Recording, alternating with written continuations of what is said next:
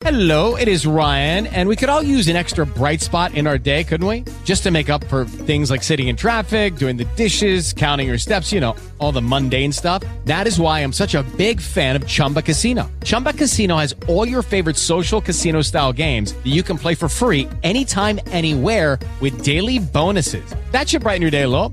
Actually, a lot. So sign up now at chumba casino dot com. That's chumba casino dot com. No purchase necessary. V G W Group. Void where prohibited by law. See terms and conditions. eighteen plus. Blog Talk Radio.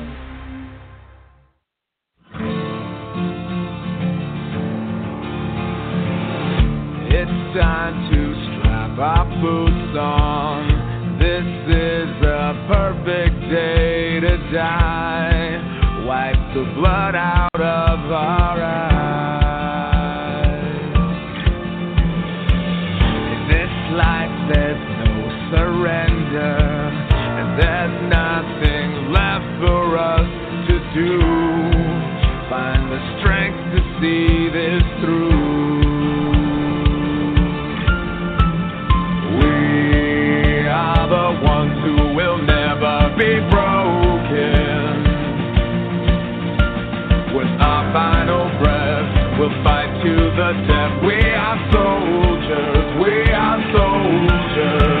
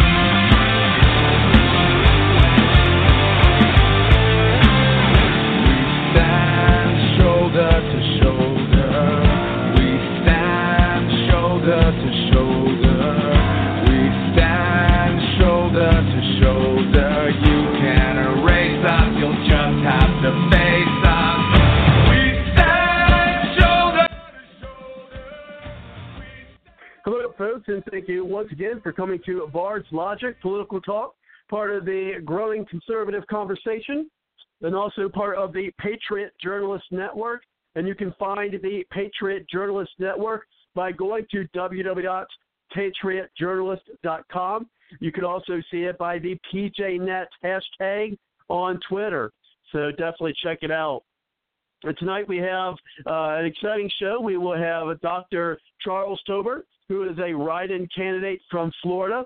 He'll be calling in to the show, and we'll be discussing Sharia in America, uh, a new or continued crusade. And we'll be discussing that with a series of articles uh, that was written by our guest tonight. And you can find those articles uh, through the links that I have provided uh, here on Blog Talk Radio. So if you haven't read them, uh, go ahead and not read them now because you're on the show, uh, but read them later on uh, and get more of that. And also uh, check out his website. And I do already see a number of callers on the line. When you're ready to come in, just push the one on the number dial, and we'll get you into the show.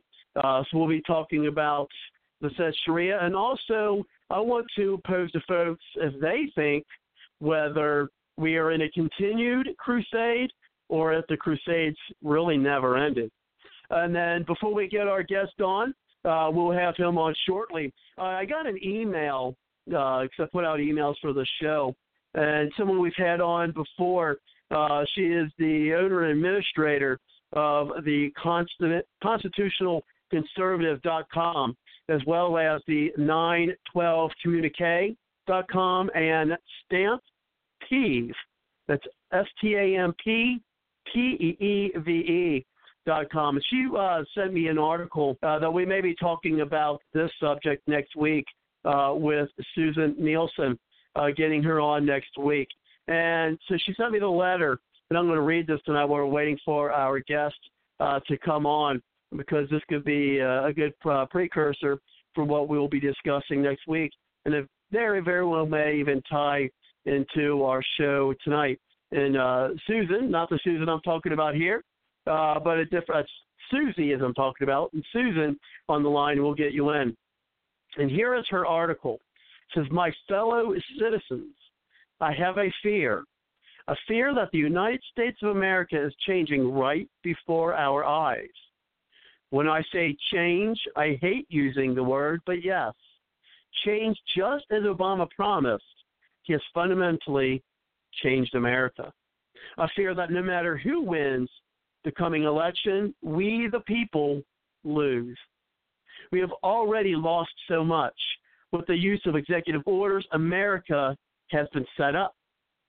I fear that even with the knowledge of the extensive crimes against our Constitution that have already been committed, we, the people, are powerless, because they have bought and pay, they bought and paid all those who would print the truth and prosecute for the truth. They appear to be above the law. I fear that we have been tricked into utilizing social media, be it Facebook or Twitter, making us feel as though we are spreading the word far and wide, when in reality we only reach our friends and possibly friends of friends. We are still only preaching to the choir. I fear that even though millions of Americans are armed citizens, there will be no revolt such as incited in third world countries where they overthrow their government and the good guys win. As Americans, we are too civilized and have been brainwashed into believing we have no power. I fear that our entire world is on the verge of something big, which has been brought about with such skillful planning that even a brain surgeon would be impressed. I believe a skeleton government is already in place. I fear that these latest executive orders, that all levels of our government are about to change. I fear we will silently slip down into the abyss, into socialism and with a twist of communism, where elites will rule and taxes are high and wages are low, with levels of poverty far below what we already see. I fear international law. I fear Sharia law. I fear this change. I fear for my grandchildren. And more than anything, I fear for that no one will be able to quiet my fears. Can you?" And thank you, Susie Nielsen, for sending me that letter. Uh, we will be uh, reaching out to you to get you on the show. Perhaps we'll be able to uh, get that on. And so let's go ahead, and I believe uh, we got some folks on the line, and I'll put it in order. Uh, first, let's go ahead and uh, bring in Susan. So let's go ahead and bring in Susan. Thank you very much, Susan, for coming to the show. How are you tonight? Hi, I'm I'm fine. I'm sorry I missed last week, as I told you. Uh, at least I got it right this week, huh? uh, yes, indeed. Uh, when we, as I said, we got other folks in the line, and so uh, push the one on your number dial when you're ready to get in. And five six one, uh, I'll be doing a call screening there for you. Get your name, and we will uh, get you into the show. So what did you think about uh, the opening letter uh, from from Susie and how that ties in into tonight? Now, I, I believe in part of that, I mean, with social media, we have, uh, I agree. I think that all these posts that people are putting, in part I agree, people putting out on social media, we really need to, to be getting a hold of it, especially in this campaign. If, let's say, you're against uh, Hillary Clinton, which everyone knows I am, I think it's the independents, it's the undecideds uh, are the people that really need to be reached out to on that. And yeah, well, I mean, I think people get a sense of, yeah, I'm really getting the word out by putting on social media, but is that enough? Well, you can, you know what? I'm so sick of the stupidity of the human race at this point. And I'm not saying you, you know what I mean. I mean, I, I, I'm going to give you an example of just how stupid people are, and we trust them. Oh, my God. In, in in Idaho, there is apparently a plant that only grows in Idaho. This small flowering plant is going to cause problems for ranchers because the wild fish, the fish and wildlife, you know, the federal judge vacated the listing at one time when Witch Otter filed a lawsuit, but it's back. They're saying it's endangered. So that can have ramifications for cattle ranchers who graze on public land where the plant is found. So they're blaming cows, saying that where cows are, there's lots of ants, and it, I don't know what the ants have to do with the plant, in truth, uh, but um, they don't want the cows stepping on the precious little plants. It's in south uh, western Idaho, but apparently it uh, is growing. And they described the plant. There's about eight southwest Idaho counties. That's the only place in the world, supposedly, this plant can be found. So they want to get the ranchers. They're hoping they can move the ranchers. How many times do you have to go through this? How many times does the government get away with this stuff? Killing, uh, put, uh, putting Becky's husband in jail because they lied about him. Uh, going after the, uh, uh, what's their names, the other ranchers from uh, Nevada. Killing Jack Yanis with, uh, you know, the kind of cops are being cleared. And they were from New York. They're being cleared. They're going to be back to work. The one has been working. And now they're after ranchers again with this. How do we trust people to even think, to vote, to see what Hillary is when they're this brain dead that they would even allow this? Really, it just baffles the mind.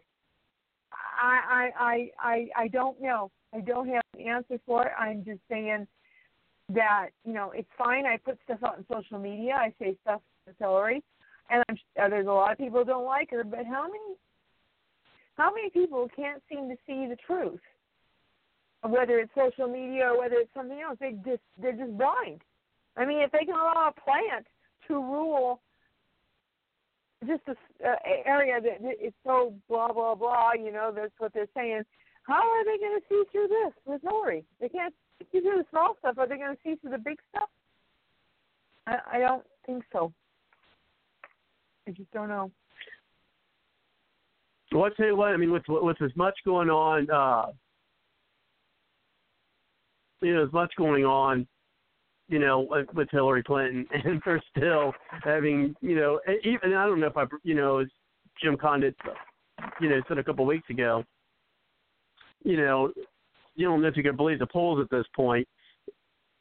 But let's say if the polls are true, which uh, I'm, I'm thinking that may be unlikely, especially you, you really can't get a lot of people on cell phones now.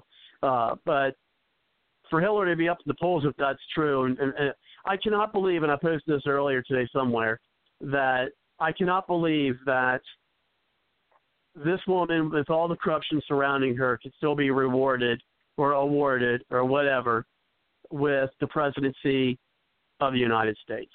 But we do have our uh, guest on, so let's go ahead and bring in Doctor Tolbert. And thank you very much, uh, Doctor Tolbert, for coming to the show. How are you tonight? Good, and the letter that you just read is exactly the direction that I'm taking the show tonight. For those that don't know me, uh, I have a bachelor's in organizational effectiveness. I have a master's in theology. I have a master's in educational technology and a doctorate degree in educational leadership.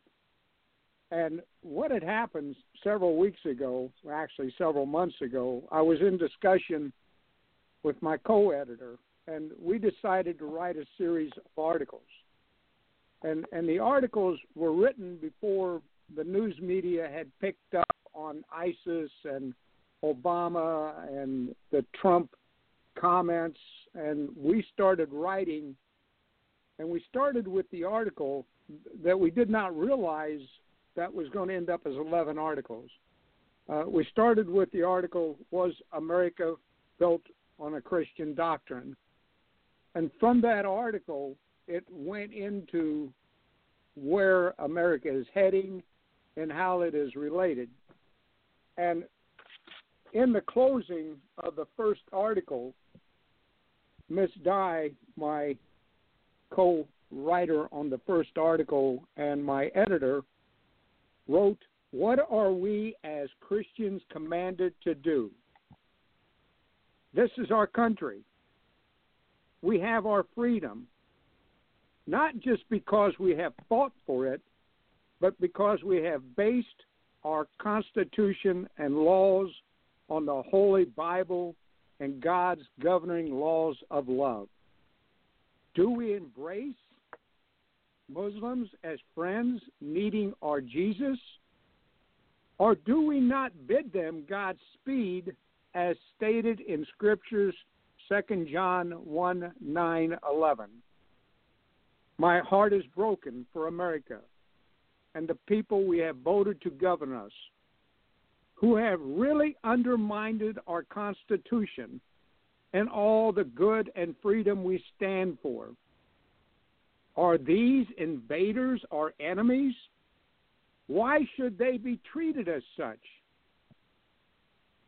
Going against armies in the Old Testament, God said, they are not for me. They are against me. They are bowing to Muhammad and his laws that are against my laws. Islam was created to kill off Jewish historical race. They are against God, his law of love. Should we embrace them? I say no. What do you think will seriously happen to our freedom if Sharia law is allowed to take over our land of freedom? We will then no longer enjoy freedom. We have become a proverbial frog in the skillet. Put a frog in cold water, turn on the fire under him. He is lured to sleep by the warmth until he is cooked without recognizing the danger he was in. He wakes up too late to realize he is done. Put a frog in a hot skillet and he will jump out because he feels the danger. He feels the pain, and he knows his freedom will be gone, so he bells out. America, wake up, bell out, fight for what is right, your right to be free. No God, no peace? Is that our rights?" When Miss Dye wrote that article, and we did the joint article, and she, she closed it with that inspiration. She is a writer and an editor, and I thought it was appropriate to start out where we're going. And the question was, was America founded on Christian doctrine? And of course, as we know, the thirteen original colonies actually put together their own state constitutions. And in so doing, they elected that unless you were a Christian, you could not be elected into a government or political office. And yet, over the years, people don't realize that the original writers of the Declaration of Independence, the U S Constitution, and the Bill of Rights were Freemasons. But they had an intent, and their intent was the First Amendment. The Congress shall not establish a church. Unfortunately, Thomas Jefferson, in front of a Baptist group, made a comment. And his comment was, "Isn't it great that we have a separation of church and state?" What took place years later, the Supreme Court made a decision and ruled that Thomas Jefferson and our founders must have meant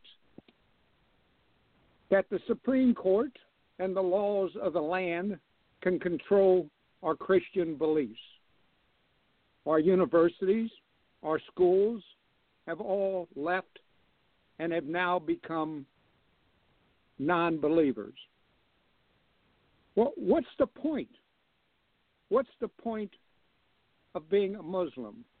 What's the point of the Quran? Is it a law? Is it a religion? No. So why have we then classified unconstitutionally five oh one c threes when in fact they're all illegal? And why have we then noted that a group of individuals who follow Sharia law is a religion? Why is it then in America that we find that there are mayors and cities who are now joining together to do away with our Constitution? What makes Muslim race Muslims? If it is a religion, what makes it a religion? If you're of a particular race, you cannot change that. You were born of that race, but not that religion. Religion you can change, but not race. I say Muslim is a race. Is Arabic, Middle East, a race too? Is Islam a religion? According to Islam teaching, there is no Christian race. But its religion is contradictory to their beliefs because it's not a religion. A Christian embraces all of God's creation. But if as a Muslim you believe in Islam or the belief in the Sharia law, should the Supreme Court then consider you part of a terrorist organization? And if you're an American citizen, do you have a right to the freedom of religion? Or is Christian doctrine a law, as Sharia is a law, not a religion? The only law that exists in Christianity is the law of love, James two eight, as stated by Jesus in the New Testament. Across the globe, Muslims embrace Sharia law, Islamic, Quranic law, and believe that it should be adopted as the law of the land. According to the new reports by Pew Forum on Religion and Public Life, based on more than thirty-eight thousand face-to-face interviews with Muslims in Europe, Asia, and the Middle East, and Africa. The survey offered in-depth research about the lives and views of Islamic adherents across the globe. Understanding the U S Constitution and the First Amendment, Sharia law would be a violation of our Constitution and the standards set by our forefathers. Of course, there's a difference among beliefs based on both region and counties. But the, perhaps the most intriguing element observed are the findings that many of the Muslims who want Sharia law, as the number of counties, also embrace harsh penalties such as stoning for adultery, thieves having their hands cut off. Sharia law is Islam's legal system. It is derived from both the Quran, Islam's central text, and the Fatwa, the ruling of Islamic scholars.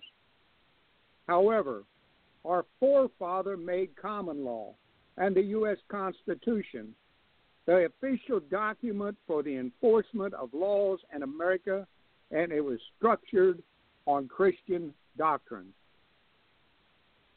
Now, one of the, Sharia, and the question I was, and the question I was sent to me, uh, Doctor Tolbert, is, and they're referring to uh, something here from Micah six eight. Uh, this is just something he sent to me. Uh, so it has here, it says, "He has shown you, O mortal, what is good, and what does the Lord require of you? To act justly and to love mercy and to walk humbly with your God." And also, does this say that uh, direct Christians to uh, you know, what you're talking about, direct Christians to get directly involved in politics.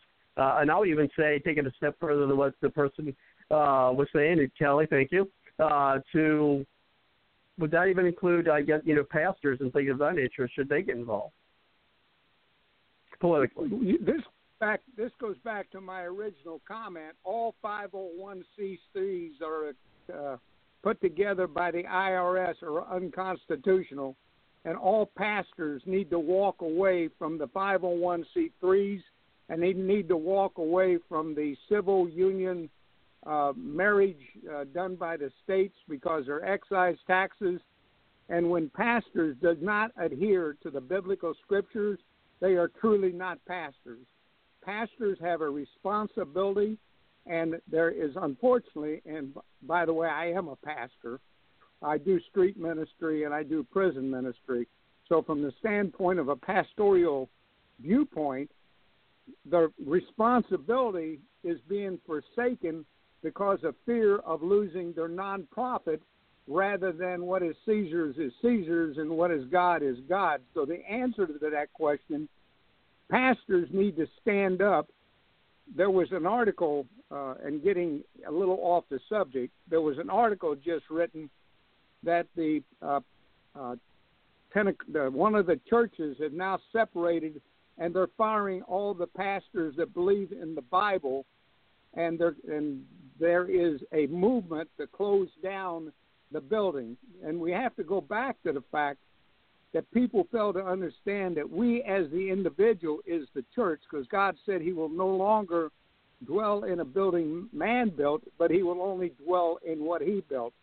So the comment is your pastors need to look at who's running, and they need to look at, do these individuals follow and enforce the First Amendment? If they do not, the pastors need to stand up and protest, as we did back in the origination of our Constitution. So that is answering your question. Sharia literally means the clear, well-trodden path to water. Sharia law acts as a code for living, and all Muslims should adhere to, including prayers, fasting, donations to the poor. It helps Muslims understand how they should lead every aspect of their life. Now, this article goes on, and and I want to, it's, it's five pages, but what I want to do is I want to take you to the theological basis of Christianity now and the Islam. And in so doing, there's an article that we found that was written uh, by Muhammad when they put together the Sharia and Islam. And Muhammad was forty years old, and they were out killing the Knights of Templars. And the Knights of Templars was the Christian crusade. When Muhammad passed at the age of sixty, the new leader of Islam went to every Muslim and said, if you don't adhere to the Sharia and Islam, we will behead you. So they went out and killed everyone that did not accept Islam. And then in that five oh six A D, uh, sixty A D, uh, six hundred A D, there was a complete turn of events. Now, the argument you're going to get from a Muslim or one who believes in Islam is their bloodline to Abraham. And it's important to know the bloodline of Abraham. The firstborn, Hagar, the Egyptian, was Ishmael. It's in the Bible, the Torah, in Genesis sixteen fifteen, that Abraham bore a son. And as we know, that was the mistress, because his wife could not have children. So they had a firstborn. That firstborn became the roots of Islam and Muhammad. And that was the tie that they used. We can go into the article, which is quite lengthy that gets into the Bible and discusses the different viewpoints under Genesis forty-five, five, seven, under Exodus two, fifteen, sixteen, and other writings. And we could find that when it was first established, how it was established, and what was the original tie, and how that all worked together. Now, the issue that we have is how did that all come together? Well, interesting enough, several weeks ago, I came up, well, actually several months ago, I came up with Constantinople. And I did not realize the prophecy by Islam and Muhammad. Islam and Muhammad prophesies that if they overthrew Constantinople and made it a Muslim country, they then would go to the next step of conquering the world. Their next step was, in fact, Rome. Well, what did our Pope just do? Well, the Pope came out several weeks ago after we had already written these articles, and we had to go back and review his comments, was that it's not the Muslims that's causing the death and destructions, but it's the Catholic and the Christians in America. So now we have the fact that Islam is already into the talkings of the Pope. Now, we're going to tie that together through other articles because there are really four movements that you have to look at. You have to look at the movement of Islam. You have to look at the movement of communism. You have to look at the movement of the Illuminatis and the one world power and the relationship of the Jesuits, the one world power, the United Nations, and the Pope. If you're given a mm-hmm. choice, as was given Hitler and other people, and you had to choose between Sharia law, communism, or one world power, you would go the direction of atheism. And that is the intent of what is going on in America and in the world today. We see that in the trade uh, agreements. We see that in the fact that the United States has controlled and taken over.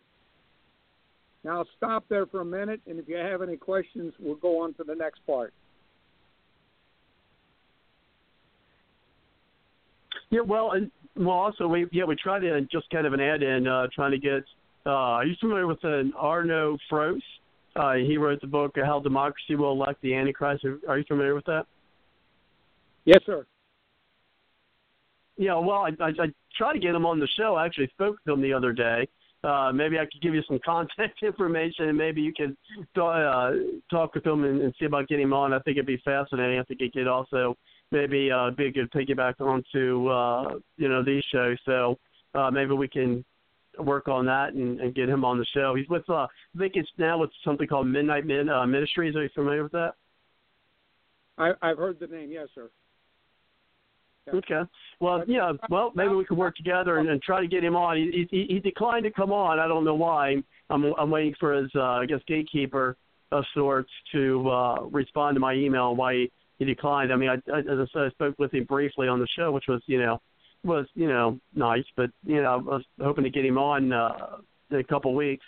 Uh, we'll probably have uh, the lady we had uh, actually next week isn't going to be. I apologize. I said in the beginning of the show next week. Uh, we're going to look to have Susie on. We actually have a gentleman who's running for office uh, who's going to be coming in next uh, next week. Uh, and then the week after that is actually when we're going to be looking to have Susie on. So let me make that uh, quick correction. But now let's go ahead and uh, move forward. It's a fascinating. But first, before we do that, uh, we need to hear from the Patriot Journalist Network. You're not just listening to a show. You're part of the powerful voice of the conservative conversation on Blog Talk Radio. Nothing worthwhile has ever been accomplished without teamwork. P J Net invites you to help make a difference by adding your voice to the team grassroots conservatives working together to take our country back. To find out more, check out the P J Net hashtag and visit our website at patriot journalist dot com. Let P J Net add our muscle to your hustle. And definitely, folks, check out the Patriot Journalist Network by going to w w w dot patriot journalist dot com. And so we continue off the show with our guest, uh, Doctor Tolbert. Go ahead, sir. Yeah, and I, I want to, uh, I was talking to Sally Baptist, which is the talk show radio in Florida, and they were getting into the Nuremberg syndrome, and there's now articles being written that kind of go in that direction, which we're going to do more analysis on. So I think it all, everything everything everybody is saying ties together.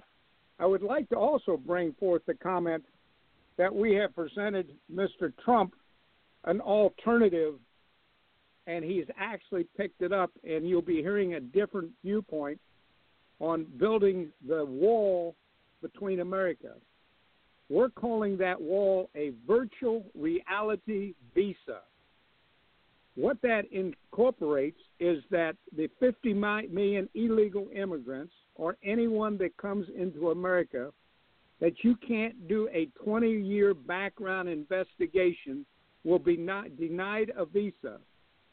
In that comment that he made about the visas, and now they're talking about how he set up the agenda for the Cold War, you have to remember Mister Trump is on my Twitter. He's on my LinkedIn, he's on my Facebook, and I have five of his major campaign writers' emails that we send daily to ensure that he understands how to defend America. We are not a Republican. We are not a Democrat. We have been supported by the Constitution Party, which will be in forty states to include the state of Florida, and we've been uh, endorsed by the Prohibition Party, which is the third oldest party. America has to understand when Lincoln won, he won as a third party. America has to have a choice. This is the direction as a no-party candidate and a U S senator that I'm heading America to. We don't care what your opinion or thoughts are. We care, are you constitutionally correct? If you are not constitutionally correct, and that's the purpose behind these eleven articles, is to prove the violations of the United States Constitution by the United Nations, by the groups of individuals who tend and want to destroy our country. In fact, what we found in our research that there are countries that have already banned Islam. Japan refuses any Islam. Any tourist or any other individual is not allowed in Japan if you're Muslim. Cuba rejects plans for the first mosque. The African nation of Angola and several other nations have officially banned Islam. Record numbers of Islam, over two thousand deported from Norway as a way of fighting crime. Since these Muslim criminals have been deported, crime has dropped by a staggering seventy-two percent. In Germany alone last year, there were eighty-one violation attacks by people out of mosques. Australian police arrested thirteen targeted subjects, jihad recruiters. A Chinese court sends twenty-two Muslims, Islams to jail for spreading Islam hatred and have executed eighteen jihadists. Muslims refuses beginning to realize they are not welcome in Christian communities and Christian countries because of their violent ways and the continual wars in Syria, Iraq, and the hideous ISIS who are murdering young children and using mothers and daughters as sex slaves. slaves. Muslim refugees beginning to realize they're not welcome because of their violent ways and the continual war in Syria. British Home Security prepares to introduce antisocial behavior orders for extremists and stripping dual citizenships. Deportation laws are also being prepared. Now, I want you to think about Trump and his comments, and I want you to think about this article that we gave him.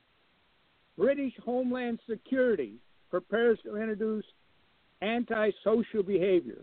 The Czech Republic blatantly refuses Islam in their countries.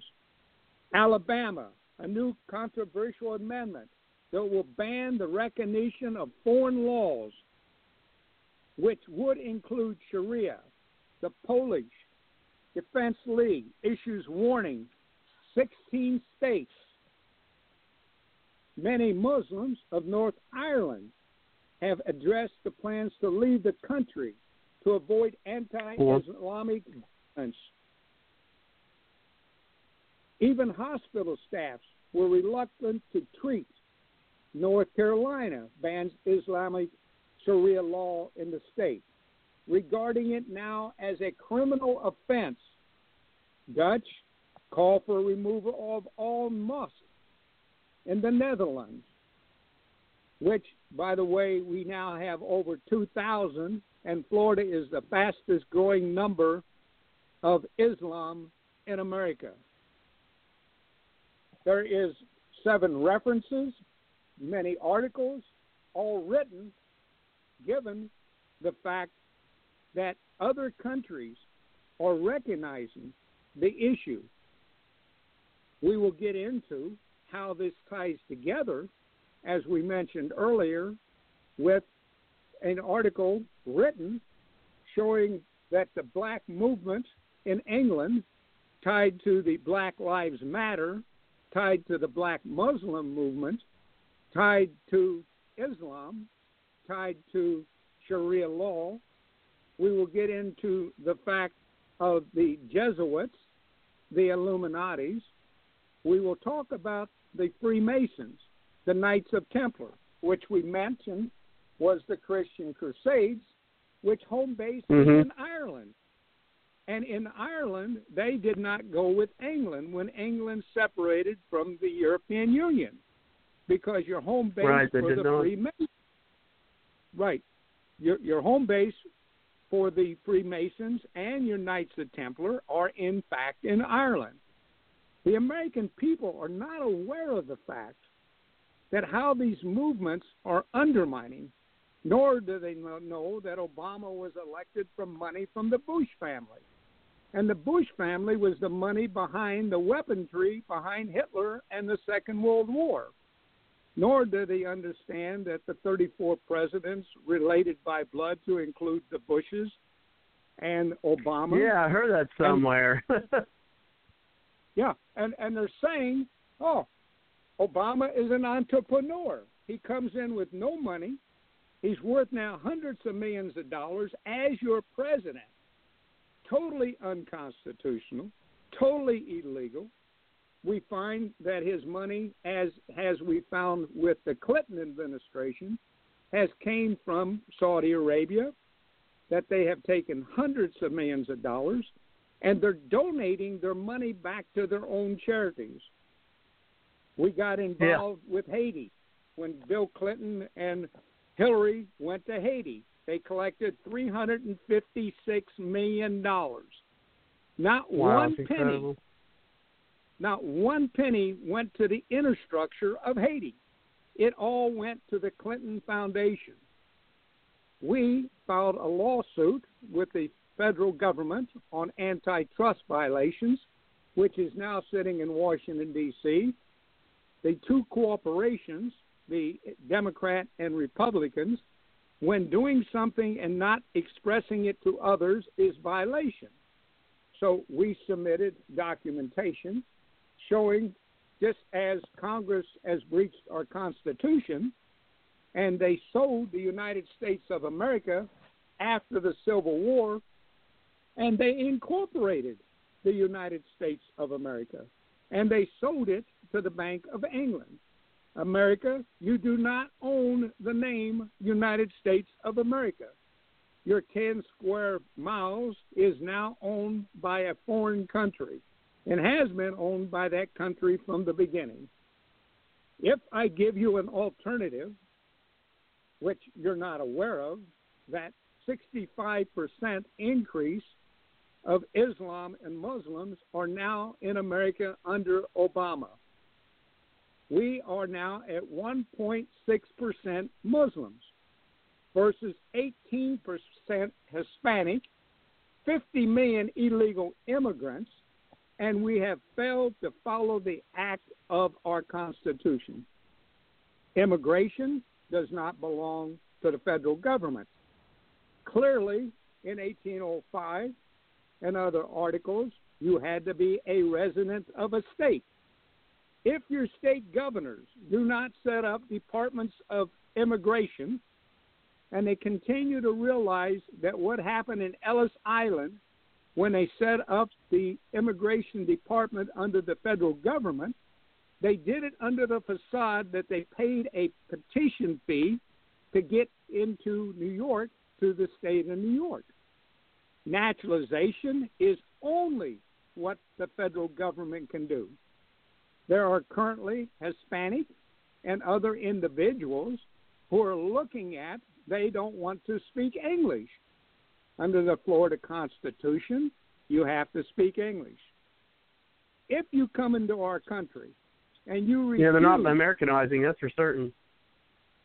That's correct, and we're at eighteen percent. And by the way, by two thousand fifty, the Islam is doing the same thing the Catholic Church did. The Catholic Church said, we are going to prohibit birth control. So how they conquered, they gave multiple births, five and ten children. Well, the Muslims just passed a new rule within the last couple years. The rule was, every five years you find a new wife and you populate that country. That goes back to what we said about Constantinople. It goes back to what we said about Rome, and it goes back to what we're doing in America. Within the next twenty years, thirty years, if we do not set up a barrier, and the barrier is called a visual reality visa, proving that I can know where you've been the last twenty years, or we're not allowing you in America. You have to swear your allegiance. You have to swear to our Constitution. We need to close down the Supreme Court, put it on term limits. They are morally incorrect. Yeah, yeah, I like that idea. They, they are morally incorrect on rulings that they have made. They have made laws when they have no right to make laws. We were notified by the Americans Party, which was part of the Constitution Party in two thousand eight, that they believe that the executive branch can pass a law rather than this Congress passing a law if it pertains to something that is more important than our Constitution. Yeah, now, that was that, that was a, the, the American Party, was that no, where Tom Hoefling was uh, ran on? He ran on back in, I think, two thousand twelve? That's correct. And what they're doing, they contacted me and spent two hours with me, and they'll be on Sally's show soon. And we're having the discussion uh, when we picked up the endorsement from the Constitution Party, and we wanted another party, and even though I'm no party affiliated, I wanted to make sure that Florida had more than the Libertarian, Democrats, and Republicans, so we got them their electors, so they will be in forty states, so there will be an option. It's not that you should vote for a minor or a major party, but you need to make a statement. If you make a statement for a third political party that has mostly the substance of the Constitution, you do change the course of history. You have to be able to stand up. You have to be able to go in and do something.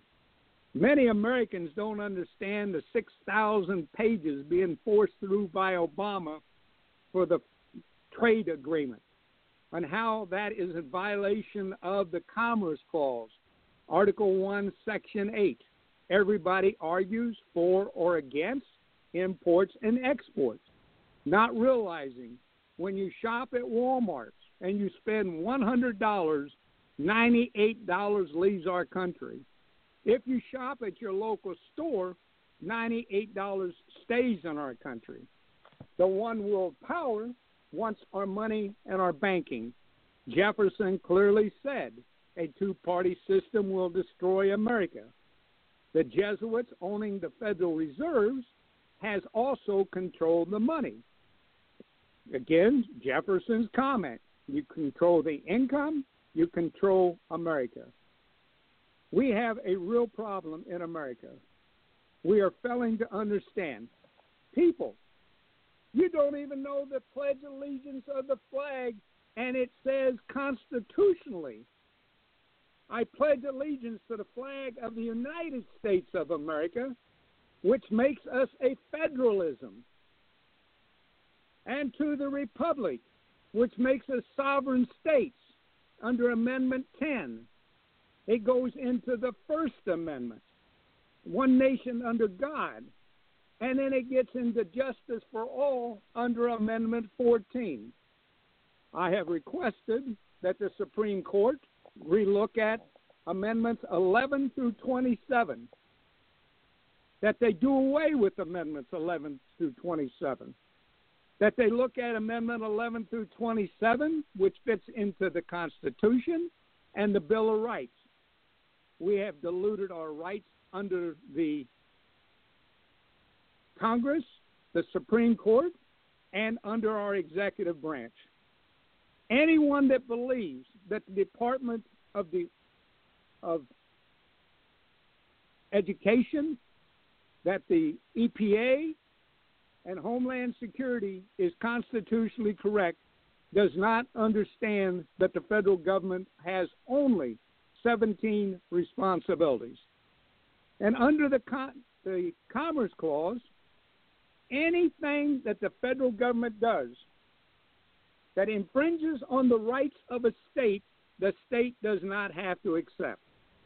If the Supreme Court made a ruling and the ruling was unconstitutional to the state under Amendment ten, and in the case of same-sex marriage, the Supreme Court ruling went against the state of Florida.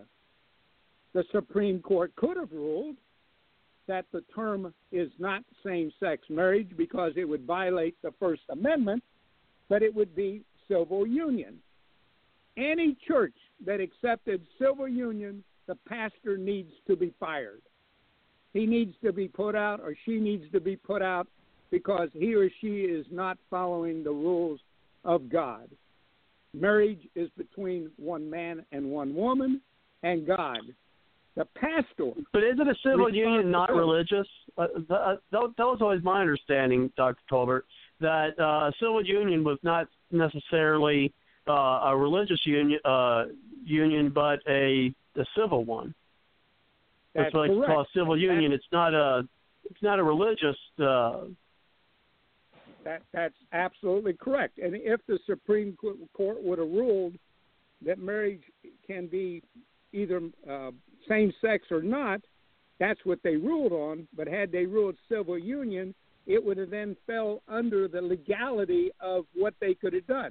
But what you have to understand, a marriage is under the First Amendment.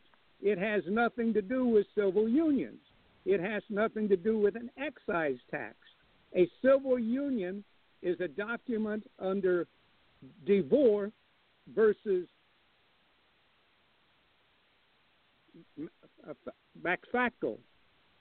So if one is legally established versus one that is put together but not legally established, we have to understand when they incorporated America that they took away the foundation of the Amendment ten of the Bill of Rights.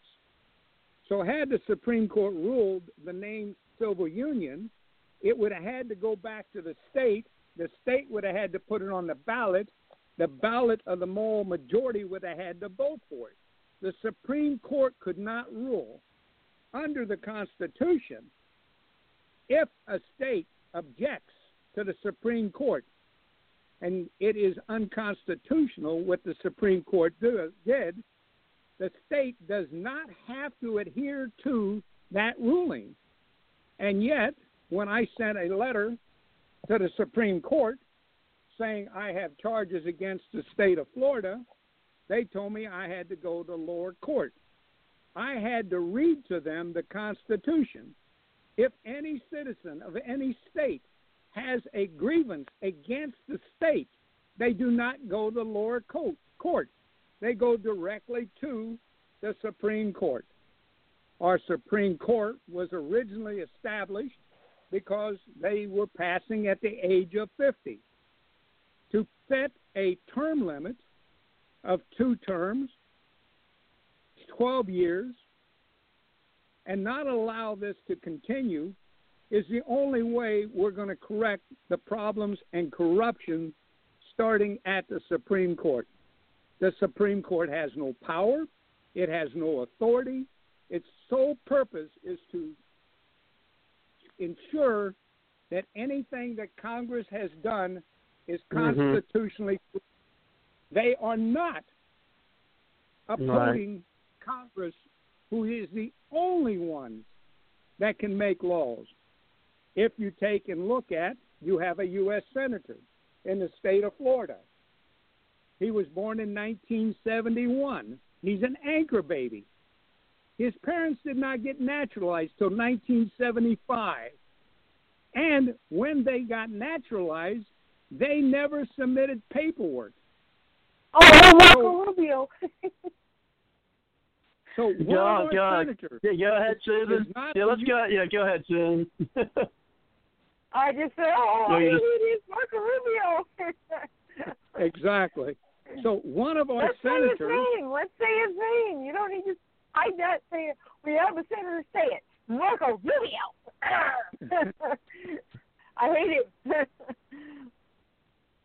Absolutely, but filed grievances with the state of Florida seven times. We have three court cases, and they said, if you don't send us four hundred dollars, we're not going to hear your court case. Again, unconstitutional.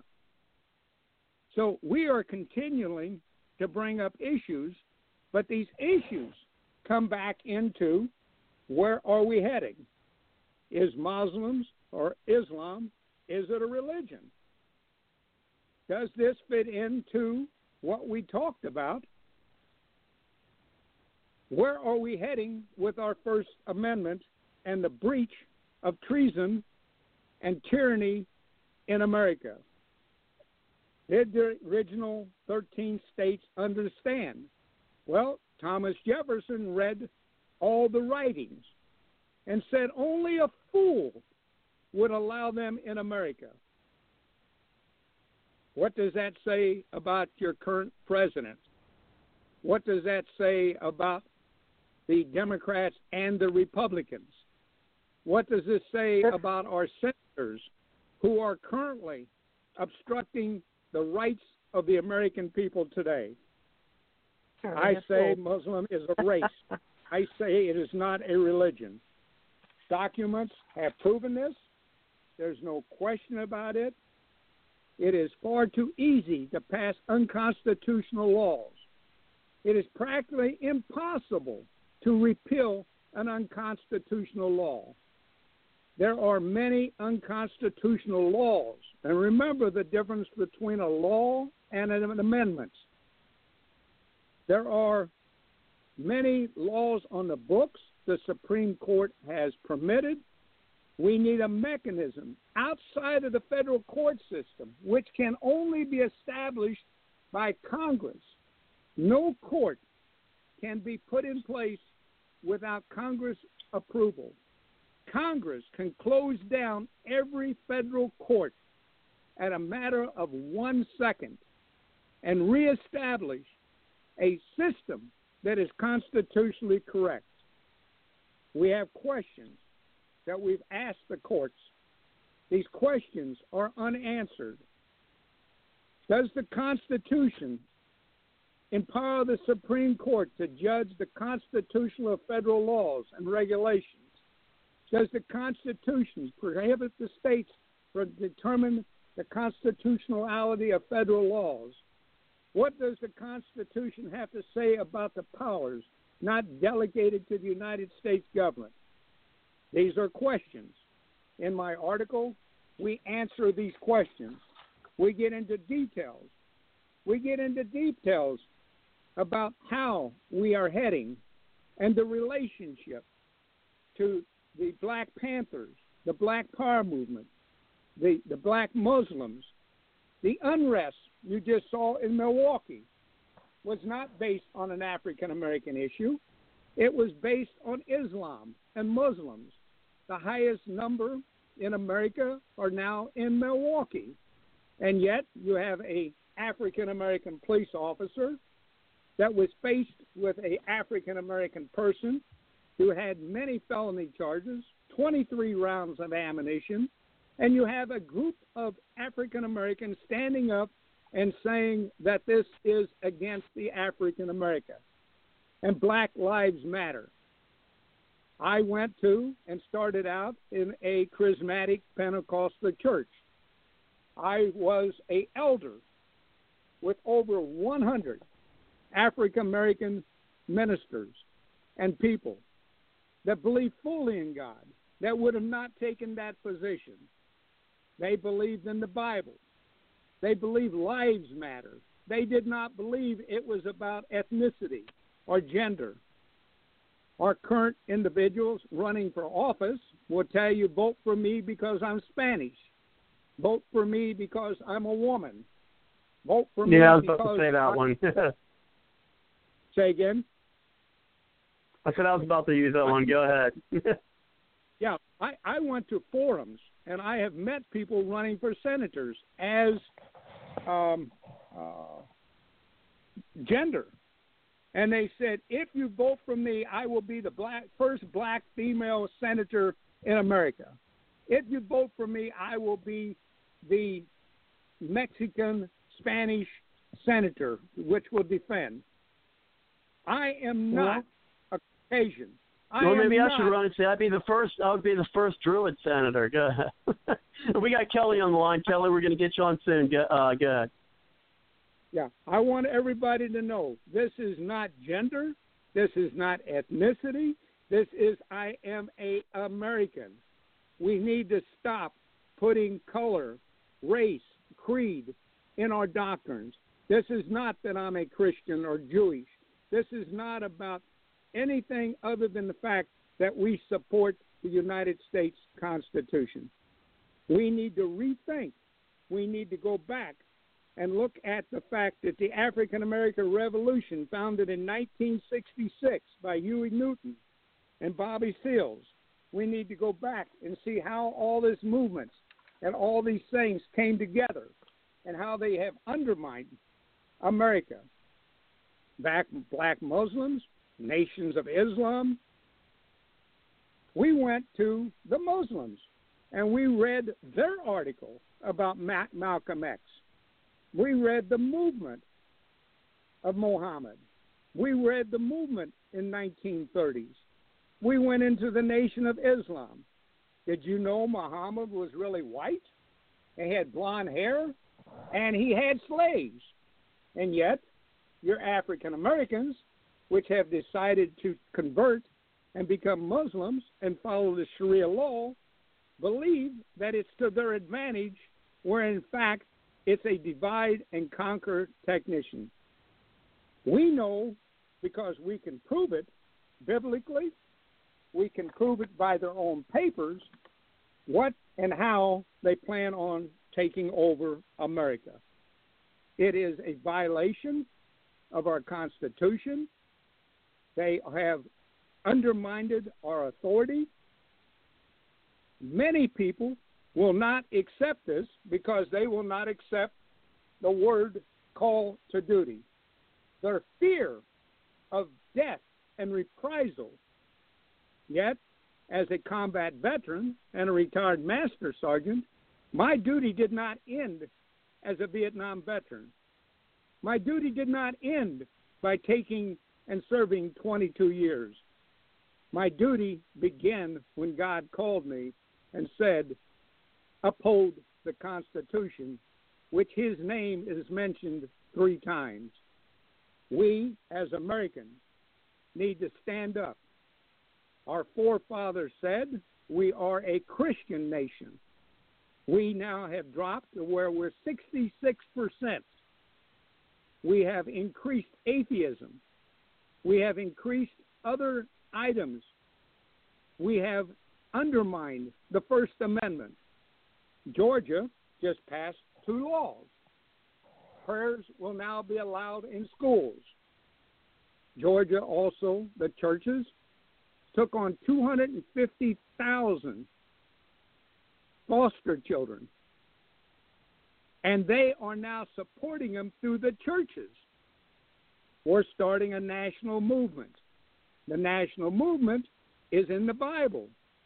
Your responsibility is orphans and widows, and yet the American people have not taken it on.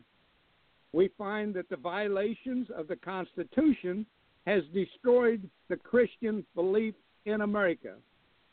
We've looked at all the senators. We reviewed their track records. We reviewed that who they voted for, for judges. We found that the judges have voted against Christian doctrines. They have voted against the Veterans Administration. They have given false ideas.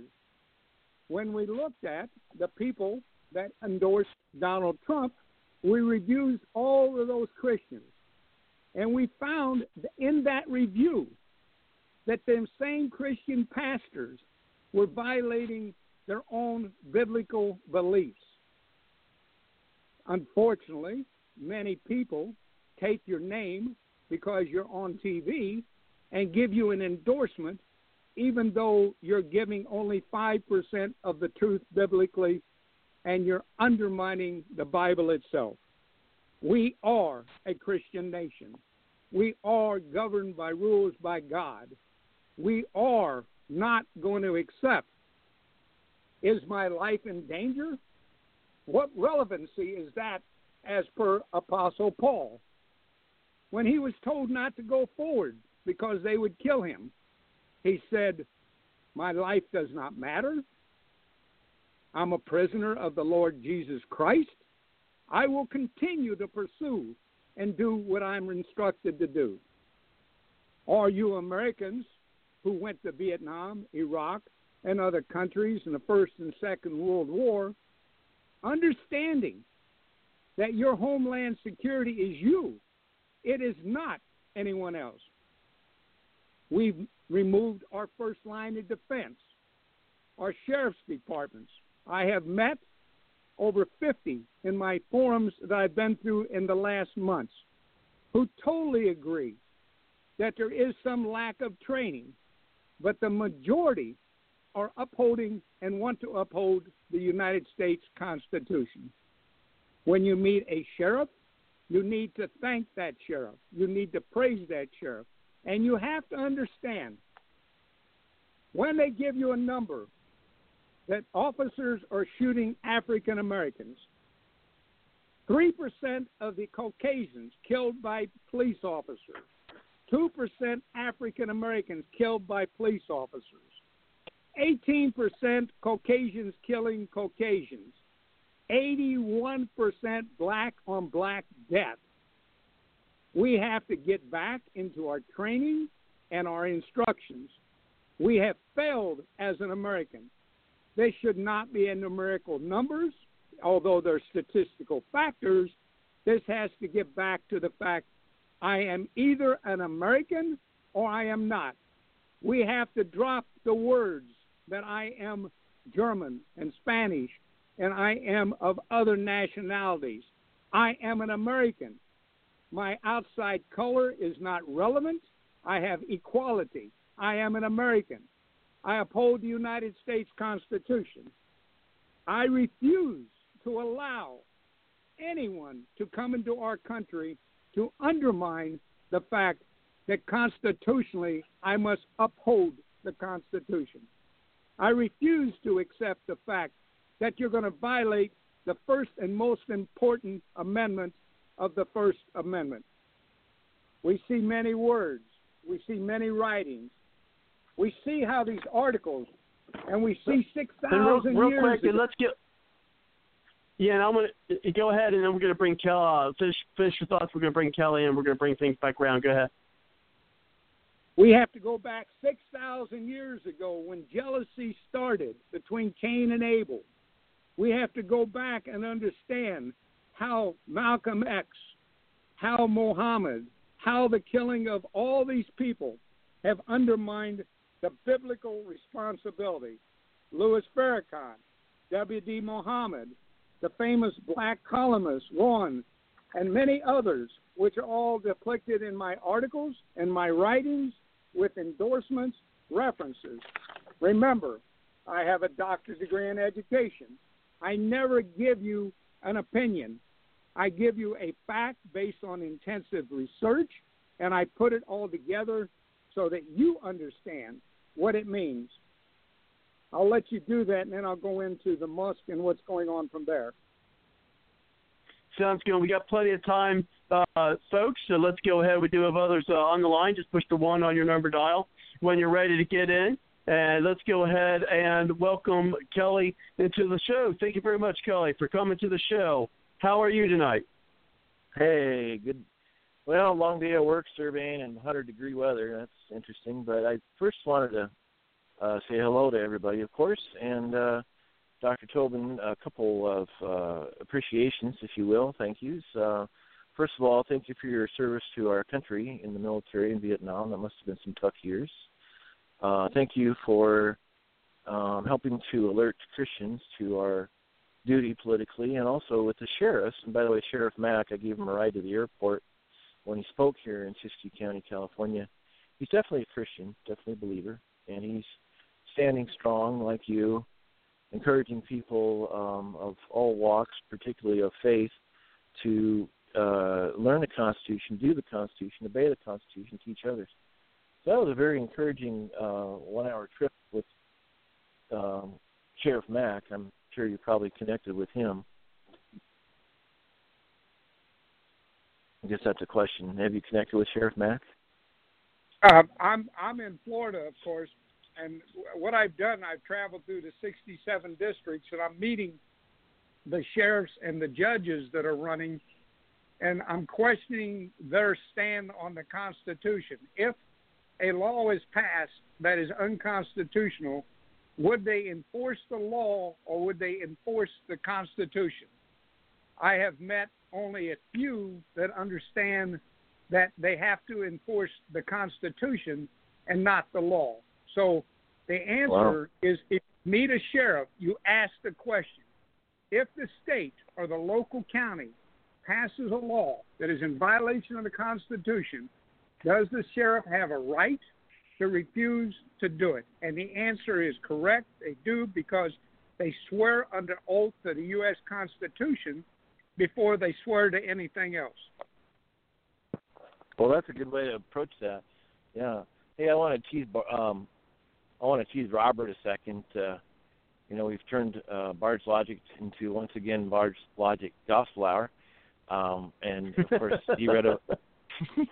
he's he's I think well agnostic, is that right? Or um, no, I'm not agnostic. I'm I'm pagan. I'm a uh, fellow Druidist. Oh, okay. okay. Well, what's amazing here is is Robert's got of understanding of the principles that came from scriptures and natural law, and Robert's got a really good handle on this, and he sees that you know um, the right likes to follow that. I uh, you know. Um, There are many, uh, so I'm, I'm teasing him because he, he also wrote a Bible verse, which is Micah six eight, um, which, okay, I sent that to him by a text. You got me to do that, I, huh, Kelly? yeah, was, uh, well, this is kind of where oh, I'm Oh, shut I'm up. I mean, we think you're ahead, buddy. yeah. So anytime I can get anybody to read scripture, it's wonderful. But, um, yeah, I wanted to throw the question to Mister Uh, Doctor Tolbert here. And that is um, based on Micah six eight. I'll, I'll, well, I've, I've memorized the verse, but I'll just go ahead and recite it. It says, um, He has shown you, O man, what is good and what the Lord requires of you, to do justly, love mercy, and walk humbly with thy God. And based on that, or even the first part, to do justly, would you believe that's a call for Christians to get involved in politics? I believe that the Christian is American politics. I believe our forefathers established that. I believe America has failed to understand that we are a Christian nation. And this is not a religious presentation or a biblical presentation. This is about the Constitution and the founding of our Constitution and our country. So when someone wants to change to a word religion, which is not in the Bible, and they want to look at religion as being an establishment unconstitutional, they fail to understand why America is what it is. So if you're asking me, there are religious organizations such as the Seventh Day Jehovah's Witnesses that do not believe in voting. They do not believe that they should stand up against the political arena. And I take the stand that your responsibility and call of duty is to continue to stand up and ask for the intervention of our Trinity. Now, whether America wants to accept that viewpoint, that is the issue we're faced today by the Illuminatis. That's the issue we're faced to today by the Knights of Templar, the Skull and Bones, the Sharia law, Islam, the United Nations, the Black Movement in England, ISIS, Black Muslims, Black Panthers, Black Lives Matter, and Mohammed. If America accepts these other groups over their own belief, they have helped to turn us into a world of one dominance under one power, and we will lose America. They have to go back. And they have to understand that why is the Pope involved in undermining our water? Why is climate control not being looked at?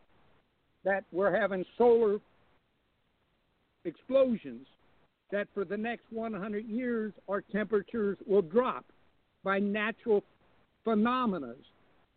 Why is it that people who have written scientific data have allowed the United Nations to divide America into ten districts and control mm-hmm. your water rights? Why is the E P A controlling and taking over when it's an illegal organization? So when you say to me, is our Christian beliefs greater than everything I just stated? Absolutely. There is no reasoning that as a politician, which I am not, as a senator, I still would not be a politician. I would filibuster any and all things that were unconstitutional. It's not a matter that I'm a Christian. It's a matter we have a governing document written by men that were Christians, put together to defend our rights as Christians. And yet we have allowed the Supreme Court, we've allowed the I R S, to establish five oh one c threes. I am against the I R S. And although people don't understand H R twenty-five, and it was written by the Republicans, it is a document called Fair Tax Law. It's a consumption tax, not a flat tax. It would be the beginning where money coming into the state, bought for federal purposes, would be then collected by the state, and the state would keep two percent. The federal education department would be closed. One percent would go to federal education. The other percent would go to Medicare and medical. We would close down Obamacare. We would close down any and all things that were excise taxes and unchristian founded.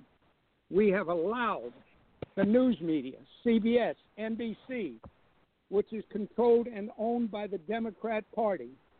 We have allowed Clear Talk Radio, Romney, to totally destroy and not present the real facts. We have voting machines controlled by the Romney family in eight of our states, which are registered in Venezuela and India, changing your votes and your right to vote. We have put a six thousand dollars, seven thousand dollars cost for a person to run for office in Florida versus other states at six hundred dollars. We've allowed people to come and run for office because you're a Democrat and Republican, and the state of Florida takes the position that if you're a Democrat and Republican, you don't have to verify that you're a citizen. But if you're a no party, which is a totally misuse of words, we're independent, we're not no party. They do that to put a negative connotation on anyone who is not a Democrat or Republican. We are in complete violation. America is sixty-six percent of Christians need to vote the way God gave them to vote and not vote for the best or the worst. If you choose, as some people I know choose, to only write, write Jesus' name on the ballot, that is your right. However, if you stand for somebody besides a libertarian, or stand for somebody besides the Green Party, or stand for somebody besides a Democrat and Republican, you will find that you did what Lincoln did. You will end up with a change of movement. You will end up bringing America back in line.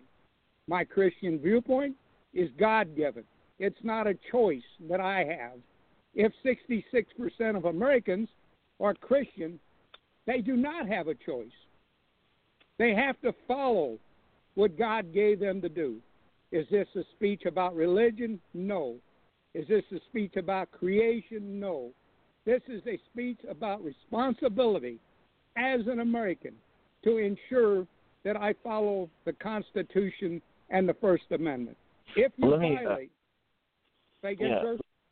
Well, let me, let me, uh, yeah. Well, let, let me uh, kind of go back to where I'm coming from in the sense that uh, Micah six eight, because yes, we have all these affronts upon our natural rights, um, and even people on the left are understanding that our natural rights are being violated. Particularly, their uh, votes are being flipped to somebody they didn't want to vote for, or they got pulled off the rosters. That's for another thing. There's lots. Of, I've been an activist for thirty years, coming up on thirty years, and uh, but I, I just wanted to, you know, go into Micah six eight a little bit more. Do justly, love mercy, walk humbly with God.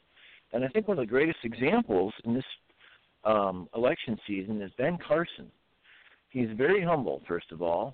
He's very sharp, and obviously he's a Christian. And even further, going back to the first word, to do justly, I really believe Christians need to get involved, uh, not use politics to push religion, but to get involved and affirm our natural rights as helped in the Constitution. And it, it's the do justly part, when Christians realize one of the fundamental factors why Israel got, um, when God said, okay, I'm done with you because you, you Israel, look, you, you've gotten real wicked. And one of the key things, if you look in Isaiah, Jeremiah, and Amos, God is calling out the corruption of the judges. And Amos hammers uh, the judges. And, and, and he even complains, the prophet, poor prophet, he said, look, I was just a shepherd. I didn't want to do this, but he had to confront um, the corrupt judges. And even uh, Jeremiah says, uh, you do not care about the plight of the widow or the orphan. Uh, you favor the rich. It's really um, a strong indication that if Christians don't get involved more, we're going to fall under potential problems where God can remove his protection from us um, because of the corruption in the courts and other things.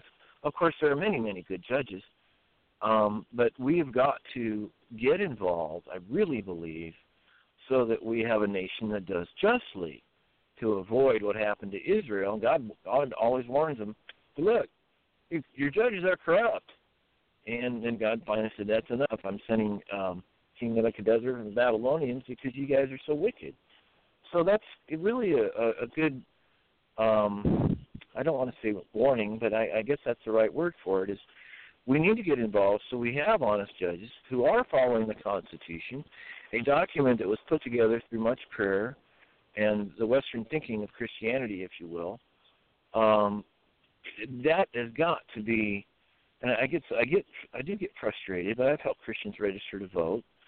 Um, and, and as a positive to all the problems we're facing, I, I would I just really want to encourage Christians to get out there and even come listen to Bard's Logic Gospel Hour. Um, so I kind of kind of want to. I'm teasing you again, Robert, but I, I just kind of wanted to uh, get your thoughts on the positive, if you will, and and then how do we attract? Because Ben Carson is I.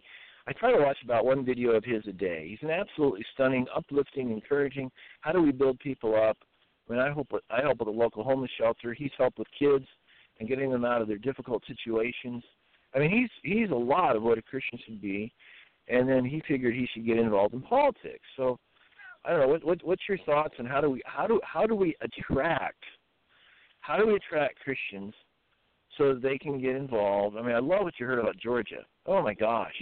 Christians are stepping up to the plate, but how, how do we nationwide attract people other than telling the, the stories? And then we know we all know what's going on. Yeah, we're going down the you know we're going down the toilet. But how how, how I'm being repetitive here, and I'm sorry, but how do we attract, like Ben Carson does? How do we attract Christians to get active? It it starts with the way we run our ministry. We do not run our ministry from a building. We actually put ten people together in a community to help one person. We actually go to other ministries and help them divide their one hundred people into ten. We actually show them how to get off of welfare and how to get reemployed. Involved in the homeless, the, the prostitutional, the abortion issues. We get them involved in the prison ministries. We show that the foundation of Christianity and Jesus' work was the conversion of the population under John twenty-one, feed, clothe, and shelter. We have to close down anything that's related to socialism. We have to go back to our people and ask, who do you choose, your ministries or your, or your government? They're currently choosing the government on social welfare. Our Christian community has failed to enhance and help the communities. We need to get our pastors back involved. We need to get them out of the building and on the street. When I travel, and I have been for three years in a fifth wheel, I run to homeless people in campgrounds, living in tents. I take ten of them.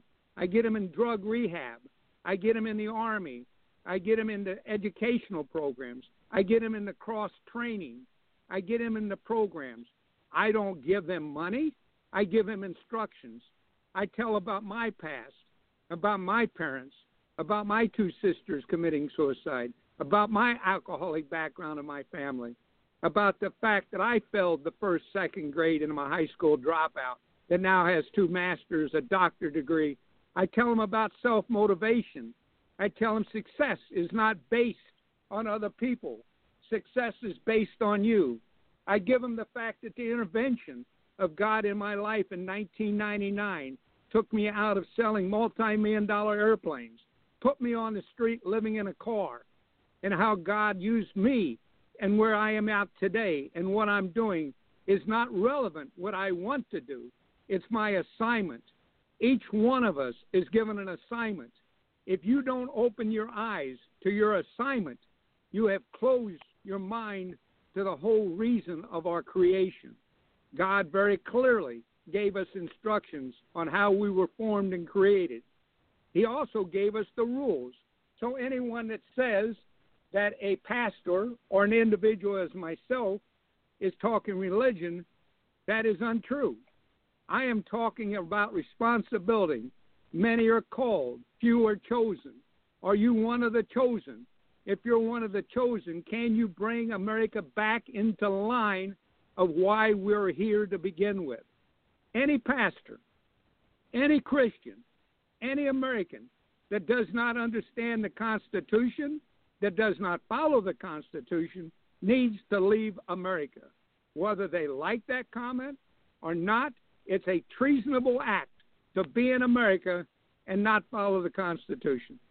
Any church, any well, one school, of the things, one of the community. things that I find, well, one of the things I find in political activism is numbers. We need numbers. I filled the supervisor's chambers here in my county, out the hall, down the stairs. Um, they were trying to do a one thousand dollars a day fine if you had you built a deck without a permit. You built a retaining wall without a permit. Garage without a permit. And we stayed that um, from happening. You know, and so we, in the political realm, we need massive numbers, and with that, we need attraction. And so, I mean, I guess that's one of the reasons why I like Ben Carson, because he's just very attractive and intelligent and funny, of course. Um, I, I just, how do we keep attracting people for large numbers, as well as educate them about the Constitution as well? Um, I'm just, you know, I'm struggling with that because we just need numbers and awareness and at the same time grace. Um, how, how do we do that? Three words: educate, produce, defend. We must educate every member of America. We wrote articles in two thousand ten, which are governed now by several states, bring jobs home. We need to reform production. Unemployment is over fourteen percent. They are telling you it's four point. You're using statistical data. Statistical data is a make-believe fantasy. The states and the cities are using the the permits for businesses to enhance. The Chamber of Commerce's are ran by the Republican Party. The the Tea Party is now part of the Republican Party. Your independents are now becoming Democrats. We need the statistical yeah. data to, to prove that everything that you're hearing is a facade. Statistical data is a make-believe world. It has no basis or foundation. It's up to you as an individual, not by numbers. But if I take one individual and I put it together with another individual and I put it together with another individual and we stand together and unite it as one unit, we win. If we let this be taken away because of the news press, who is dumb, dumbing down America through false statistical reports, we lose. We must prove everything that's being said is true or false based on the fact. We can go to Hillary Clinton. thirty-seven people that worked for them died from suicide or death. Yeah. The building that just exploded. Four more people died, and that's seventeen people that were all related to the Clinton Foundation and the Democrat Party. The Democrat mm-hmm. Party in Texas has Islam and Muslims as directors. Statistical data doesn't answer that. What answers that is pure facts. People need to go out and read the facts and stop looking at statistical data. When I ran well, for governor, Fox News had me at fourteen percent, one point four million votes. When the governor won, he was down by three percent. The state of Florida polls fifty percent versus national average of thirty-six percent. My one point four million votes within two weeks drops to eighty-two votes. We filed fraudulent charges against the state of Florida. They refused to recognize or even do anything about it. I am the only person that has a lawsuit against the state of Florida for open primaries. I am the only person that has a lawsuit felonies right to vote after they serve their time. I'm the only one that has a lawsuit against the Supreme Court, against the antitrust violations. If I win Senate, it's not relevant. If I lose and don't become a senator, it's not relevant. I am one person. I can make a difference. We as America need to stand as one. Don't look at your statistical numbers. Don't look on how many are or are not. When I did my doctorate degree, the question was, how do you succeed? Simple. Self-motivation. If you're not motivated to succeed and take back America, we lose. It's not that we as a group of three hundred and some million people, it's we as one individual have to stand up. We continually think that it's a statistical number. It's not. It's you. It's you as an American. It's you as an American who believes in the Constitution that changes America. Our forefathers stood up as a very small group of individuals. They defeated England. They took America and made it who we are today. It wasn't millions of people. It was a small number. How do we take America back? It starts with me. It starts with you. It starts with any and all people. We need to stop saying thirteen, sixteen, sixty-eight. I use numbers to show where everybody's lying, but I also go back to, to say these numbers aren't relevant. The numbers that are relevant is what did you do? When I talk to a veteran and they talk about McCain, McCain closed down everything good about the Veterans Administration. Yes, he was a prisoner of war. Yes, he did get shot down. And yes, Trump should not have said anything against prisoners. But he was also correct in saying McCain is not correct as a senator. Rubio just came out with an article on what he's doing, and they, you got to catch the word. That might help. It doesn't say it did help. They use the word might help. What he's doing for the veterans. Everybody and everything you see here today is a facade. Not one thing in the press is correct. They're lies, they're fantasies, and they're put together to deceive and dumb down America. You, not me, you, one individual listening to this radio show can change America. Moses did it. Abraham did it. Apostle Paul did it. And, of course, our Lord Jesus Christ did it. We watched Eli. We watched Samuel. We think today that God has not called anybody. God has called you to defend America. God has called you to stand up. If you don't want to believe in God and you don't think God should be part of our doctrine, then why are you in America if that's why we were founded and formed to begin with? I do not understand how America can take the position that you cannot pray. I cannot understand why I can walk around wearing certain clothing because of my Islamic beliefs, but I'm not allowed to wear a cross. They just arrested a six-year-old child for handing out Bible verses. They sent a sheriff to her house saying that she had no right to do that. We're seeing in America the political system, our school system, totally disregard the constitutionality and the rights of our children. We are redirecting the entire course of history and destroying our reasoning for the discovery and the put together of America. If we were back at the beginning, we would find what I am saying. I would be one of the writers of the Constitution. Now okay. I'm going to be yeah. one of I'm going to be I, I one of the people that it forces. Well, I, I wanted to share with you one little technique that helps me gently influence people. I had a client, I was called her up, she owed me a chunk of money, and I was like, there's some grace there, and, you know. And we got into politics a little bit. She liked Bernie Sanders. Hey, that's fine, that's her. And then she went into, uh, you know, there's just too many people. It's overpopulated, and they just can't sustain this. I said, you know, I am still looking for uh, someone who is, and I'm saying it just, just the way I said it now, okay? I'm looking for someone who espouses that there's overpopulation to be the first example to solve that problem. I mean, obviously that subtly implies commit suicide if you believe that. And, of course, you run into these people that overpopulation, and they won't be the example of what they're espousing. I did it in a way that was gentle, made her think. I didn't put her on the defensive. Um, and the, I, I love how Ben Carson can uh, banter um, with, like, C N N and Whoopi Goldberg. So why do you support Trump? He's a racist. You know, I mean, she was right into him, and he gently responded. It was positive. When he was done the interview on The View, you know, they sit around the table and talk.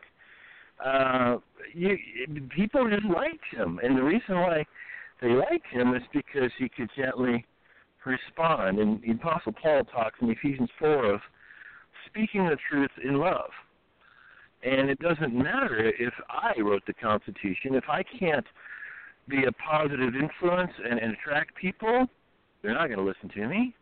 I, I, I'm saying this because I see a lot of Christians get really upset, and they go off, and I have a number of Facebook chats. I'm like, uh, look, a Christian that just hammered somebody really rudely, I don't think that's right. You might want to look at Ephesians four, speaking the truth in love. And love means I'm not coming out offensive in my how, certainly my words, and the Spirit will convict people of, of sin and all that, but I have to do this in the most gentlest way to attract. And I think that's one of the problems I'm seeing why why Christians are not having more of an influence. I, I just wanted to throw that out to you and see what your thoughts were on that. I think your answer goes back to the fact of the false teaching of the false prophets that you have today in your ministries, that they have moved us from that point that you just said, and they moved us to the point of anger, frustration, and socialism. And so if we look, I deal with a lot of pastors, and I deal with them in many countries with my online school, and they have come to the conclusion that if America does not take back the Christian viewpoint, we lose the world. That's yeah. the viewpoint of Ukraine, Thailand, China. That's the viewpoint of the Philippines, Russia. I get this viewpoint every day that if our churches, which is the physical place, and I believe the church is our own body, does not reestablish their strength. That used to be our welfare program. That used to be our support program. That used to oh, be I totally our agree. Bar- oh, yeah, I totally agree. I'm, I'm, back, I'm, I'm back to numbers again. I had a saying that I sent a text to myself so I wouldn't forget it. But the saying goes like this. Um, if I if I lovingly communicate something to someone and they don't get it, it's their fault. If I harshly communicate something and they don't get it, it's my fault. The key word is the how, harsh versus love. So I'm, I'm just, you know, I'm. I'm, I'm going to take you to the point. Of, yeah, I'm going to take you to the point. It's called discernment of spirit. If I present an idea and you do not accept it, that means God did not open up the discernment of spirit. For me to argue with you for or against an issue is not my problem. If I lay my hands on you and I say you're healed, and I go back and look, that means I had no faith. If I go back and do something, and I do not believe that that's what I'm supposed to do, then I've lost what I'm supposed to do. If I suggest well, something, and you don't open your eyes to it, it's not my problem. That's right, between yeah. you and God. Well, right. That's why I say if I lovingly communicate something to somebody and they don't get it, that's their fault.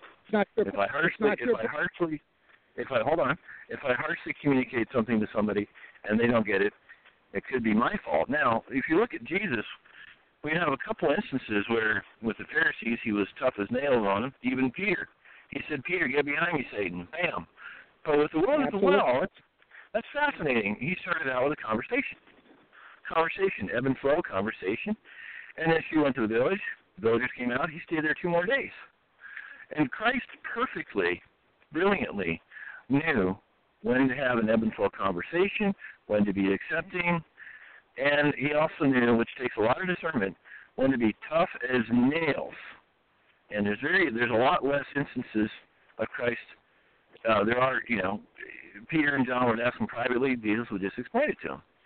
Uh, other times he was harsh as nails. But it takes a lot of maturity to know which approach to use.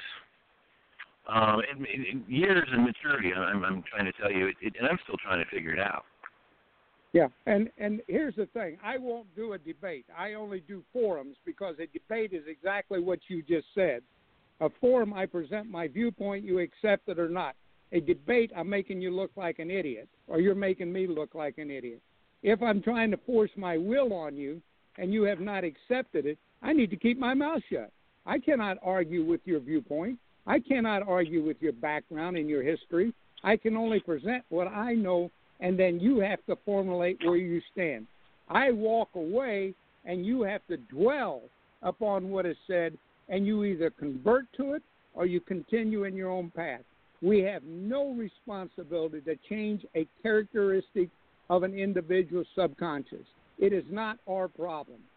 Our problem is to fulfill our own calling, our own mission, and do our own job and let the others be handled by their own discernment. And that's where we have failed. We are not letting. We see biblically over and over and over where things took place because of lack of faith, where they had to have a confirmation multiple times in the Old Testament. Well, today, we have no confirmation. What we have is we're taken to a point where we see nothing, and then God steps in and corrects it. God loves when he is the only one that makes this. Why do I have two masters and a doctorate degree and not working in a university? Why am I out on the street doing what I'm doing? Because that's my calling, and I'm dyslexic and A D D and a high school dropout. How did I get an education? God placed twenty-one people in front of me to get me through my colleges, just like he did with Moses and his brother. God assigns us. We either open our ears, we open our eyes, or we close our mind. It is not me that can open your mind. The travailing of the Spirit is not my problem. That's God gives birth to Spirit, not me. Yeah. I well, do what, what, what I what I figured what I figured out is, see, I can be as straight up to somebody as they need to hear. I can absolutely do that. I find most times it doesn't work. Yeah. If I attack them and wait, see their openness. My friend has got a terrible uh, daughter situation right now, and he didn't want to hear anymore, so I dropped it. That's it. He'll come back to me. He'll come back to me another day. And uh, I just find, I mean, yeah, I can be harsh and rude and mean, all that stuff. It just doesn't work compared to attraction. That's kind of where I'm going with this. And yes, yeah. I have an reserve. Yeah. Yeah. Bam. Here's what yeah. I'm trying to say. Yeah. And as a retired master sergeant, first sergeant, if you didn't play the game, I locked you up in the commander's office. That's the what we did. We, we, yeah. we, just, we walked you into the commander's office, and we had gels, and we said, we want this man or woman. Well, we didn't have women. I got out when they decided to go co-ed. We, we, we just said, no, that's not the way we play. Well, in today's society, that's not what we do anymore. We have, we're passive or passive-aggressive. And we have to relook at our viewpoints as how do I persuade you to follow the Constitution? All I do is present it to you. If you don't want to go along with it, it's not my problem. I can only present it to you. What I find, though, if I present it to you, within a week you will come back to me and say, I never thought about it that way. I don't sit there and say, you have to do this. I said, this is the first, the second, the third. This is the tenth, the fourteenth. This is the open primaries, the twenty-fourth Amendment. This is the Commerce Clause. These are the elements. Don't buy into it. That's your problem. It's not mine. Congress is the one that declares war. Congress is the one that sets treaties. Congress is responsible. The states are responsible for their own defense. The states are responsible for things. You don't agree with that? That's fine. It's unconstitutional for you not to agree with it, but that's your opinion, and you're right to your opinion. I will guarantee you that if you think about your opinion, it doesn't become an opinion anymore. Opinions mean nothing. What is important is what is the facts, what is the history of our Constitution, what was the purpose of our Constitution. You want to give coincidences, you want to give opinions, you want to give statistical data, you become unconstitutionally correct. You need to go, we need, and when I say you, I don't mean you in particular. I mean you as me or any individual. Need to rethink, reorganize, re-research, and relearn the whole purpose of the United States of America and not the United States of America Incorporated. We need to get rid of the corporation under the and put it back under de facto. Get rid of the fact it's D V O R, a legal institution. We need to get back to the state rights. We need the governors who have, in fact, committed treason themselves.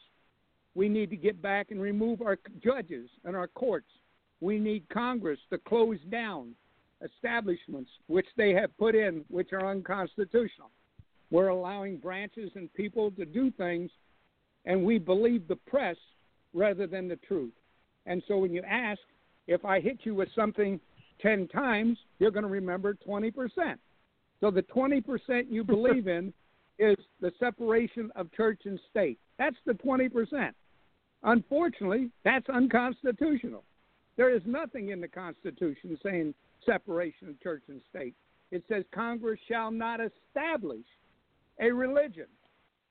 It says that we have a right, and we've taken that right away because we have allowed the Supreme Court, we have allowed the Congress, we have allowed our state and our churches to fail us, and we have taken no action against it. America, you have to find out. You have to learn. You have to change your mind. I don't do it for you. I present you the facts. Whether you accept it, that's up to you. If you don't accept it, that's up to you. If you're going to bring America back in the realm of where we were when we were originally founded, you, one American, needs to go back and rethink and come up why was America established. We opened the show with, was America founded on Christian doctrine? Absolutely. Is America supposed to be based on Christian doctrine? Absolutely. You want to argue the separation of church and state and go against that co- comment, you then violate the U S Constitution. If someone says, are you a Christian? I'm a believer in God. Christianity is a word. Religion is a word. The Trinity is a fact. Does the indwelling spirit live within you? Absolutely. In the Old Testament, it said that the Spirit came upon you. In the New Testament, the Spirit indwelled within you. If you look at the Trinity and you want to know where heaven is at, I got an answer for you. It says the kingdom of heaven lies within you. You want to make this a religious seminar and, and motivation about God? Then find the Spirit. If you want to make this about the Constitution, put them both together and you will find that what I'm saying is one and the same. They are not separated. They're never supposed to be separated. You're right to stand on the street. You're right to help your neighbor. They are saying you cannot have soup kitchens. They are saying you have to pay a fee in order to feed the people. They're saying that you cannot provide clothes and shelter without regulations. This is all to put you into a socialist economy. They have closed down the church's rights. They have taken away your responsibility. Who allowed it? You voted for the people that are doing it. It's not the laws. It's the people you voted for. You don't understand, America, that if you vote for somebody who has undermined the Constitution, you're the one that has destroyed and brought us to the chaos we are today. I didn't do it. Your grandmother didn't do it. This generation is doing it. We, as Americans, need to go back and relook at our responsibility, our religious rights, our spiritual rights, our responsibility to our neighbor. Forget the soup kitchens. Forget anything. Take ten people in a community. Go help that young child. Get that. You know, in Florida, we have seventy thousand homeless children going to schools, living in cars. seventy thousand in Florida alone. Hundreds and hundreds of thousands foster children. The numbers of education undermining, the lack of production. The, the whole economy is based on America doesn't care. They think the federal government has the right over them. The I R S, the so, Social Security, all these and Obamacare were decided that they were illegal, and the Supreme Court went around the illegality and authorized it even after they called it an excise tax, and only Congress can establish a tax. They have, again, everything you're saying is being undermined because the American people are not being educated. Well, hey, uh, quick, I, wanted to, uh, I wanted to hear Cindy's thoughts because, uh, well, if I speak anymore, I'm going to be committing the eighth deadly sin, which is hogging the microphone. Well, Lana, we, yeah, we, we could bring Susan back in, but unfortunately, I don't know where our friend Cindy is tonight. Uh, just oh. it, it, lately, it seems like when we have a conversation, I know definitely she would, uh, you know, be into and have a lot to say. she's not able to uh, to come. So I don't know. I haven't heard from her. Uh, I hope she's okay. I sent her a text earlier today and have not heard from her. Uh, so I don't know what's going on with that. Uh, I'll let you know once I find out. Uh, but I do have one, quest, uh, one quick question, and I, then I'll bring in Susan. And then I do see uh, some more callers. Uh, I know you're listening in, which is great. Uh, but if you'd like to chime in, push the one on your number dial, and we'll get you into the show. Now, you hear some folks who say that, you know, Jesus was a socialist. What do you say to the people who uh, who say that? In in the Bible, when they talk about what he was doing, they, they set up a socialist realm of understanding. Yet, in fact, if we go back to it, we find that he was a worker, and we find that everybody that worked with him was a worker, and that what they collected and did was as workers, and they went out and fed and clothed individuals, which would be considered socialism. But they were out also teaching the responsibility of your learning and following it. In the country of Dominic, the president of Dominic, Carib Indian, made a statement. It is not my responsibility to feed you. It's my responsibility to teach you to feed yourself. Biblically, I think the Bible says you learn, you exercise, and you employ, and you accomplish. I know there are times when we have a transition, when we have to take people and get them through a system, that we have to start them out in a network of training and education and feeding. But we have to translate that to education, production, and defense. I think that anyone that says that he was a socialist is missed the entire principle of the scripture, of the Bible, of your individual responsibility.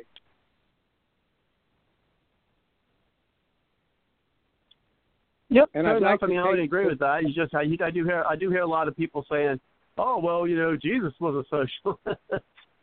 I hear that a lot. That goes, that goes back to when the married couple sold their pr- produce. And it was supposed to be divided within the group, and they hid part of it, and they both die. And so if you're not a socialist and defend uh, what you gave the community, God will kill you. And that is based on a misunderstanding of the scripture, and that's just the way it is. Uh, when you get finished with your conversation, I'm going to take you to the war on terrorism. I'm going to take you to the welfare programs. I'm going to take you to Article one, Section eight. And then you can go into your next part, all right? Okay. Uh, Telly, do you have anything else before he goes uh, goes on? Well, I would I would encourage Doctor Tolbert to, um, well, I'll say it in a subtle way. Um, years ago, I read the book How to Influence. Uh, let's see. Sorry, little mental flip here. How to Win Friends and Influence People, and it was changed my life, and it's made my message more attractive. Uh, in, in a direct way, I'm, I'm saying um, I, I'm hearing an angry voice, and I'm not sure that's very attractive. Yeah, and I want you to know I'm a motivational speaker. I also uh, owned a company called Out of Success Motivation International. And when I'm presenting things to you, I have different ways of presenting it. I can teach charismatic. I can teach passive. I can teach passive-aggressive. Or I can teach where I'm giving you a viewpoint. And the fact that we're standing here now separated by telephone, you have to understand there's no aggressiveness in what I'm saying. These are about the Constitution. And as a motivational speaker, I can change my tone, and I can tone it down, and I can talk to you this way. And by changing my tone, you then don't take the aggressive side of it. Or I can go back to the fact that I'm very aggressive about my belief. And if I'm aggressive about my belief, you have a right to accept it or not accept it. Uh-huh. Well, where I'm coming from is, yes, we can be passionate. Yes, we can have convictions. Yes, we can boldly say them. Um, I just, I've been learning a lot from Ben Carson and, and his how, and he doesn't back down. He'll defend himself. He will put somebody in their place. He's got some magic there, and it's amazing about him is he, he did not want to run for president, but he had after his prayer, which by uh, prayer breakfast thing uh, in D C Uh, only the only person that's appeared twice is, was was Billy Graham, but he, he was having tons and tons of people writing him, calling him, and so he finally ran for president. And I think the how in which he did it is, is so admirable. I mean, I kind of wish I would have learned more about him in the primaries. Well, except I'm in California. I didn't have a choice because he dropped out. But if I was in Iowa, uh, I probably would. Yeah, if I was in Iowa, my home state, I probably would have voted for him in the, in the caucuses. Um, that that's kind of where I'm going with this. You yeah, know, and I'm not going to get into Ben example. Carson because I'm not going to get into Ben Carson because I did a complete research study and I have an opinion which totally differs than yours.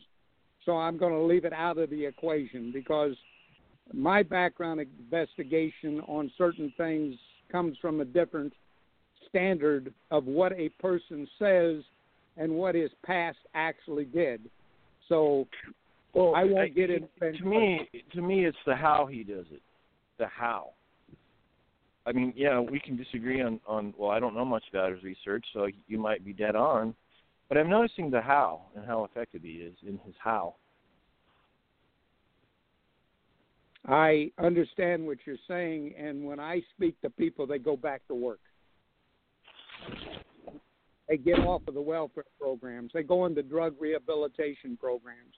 They get into systems and education. I'm a motivational speaker. I convince you that you're the one responsible. It's not my problem. I take you out of social welfare. I show you how to get from point A to point B. I don't make you stay in point A by feeding you.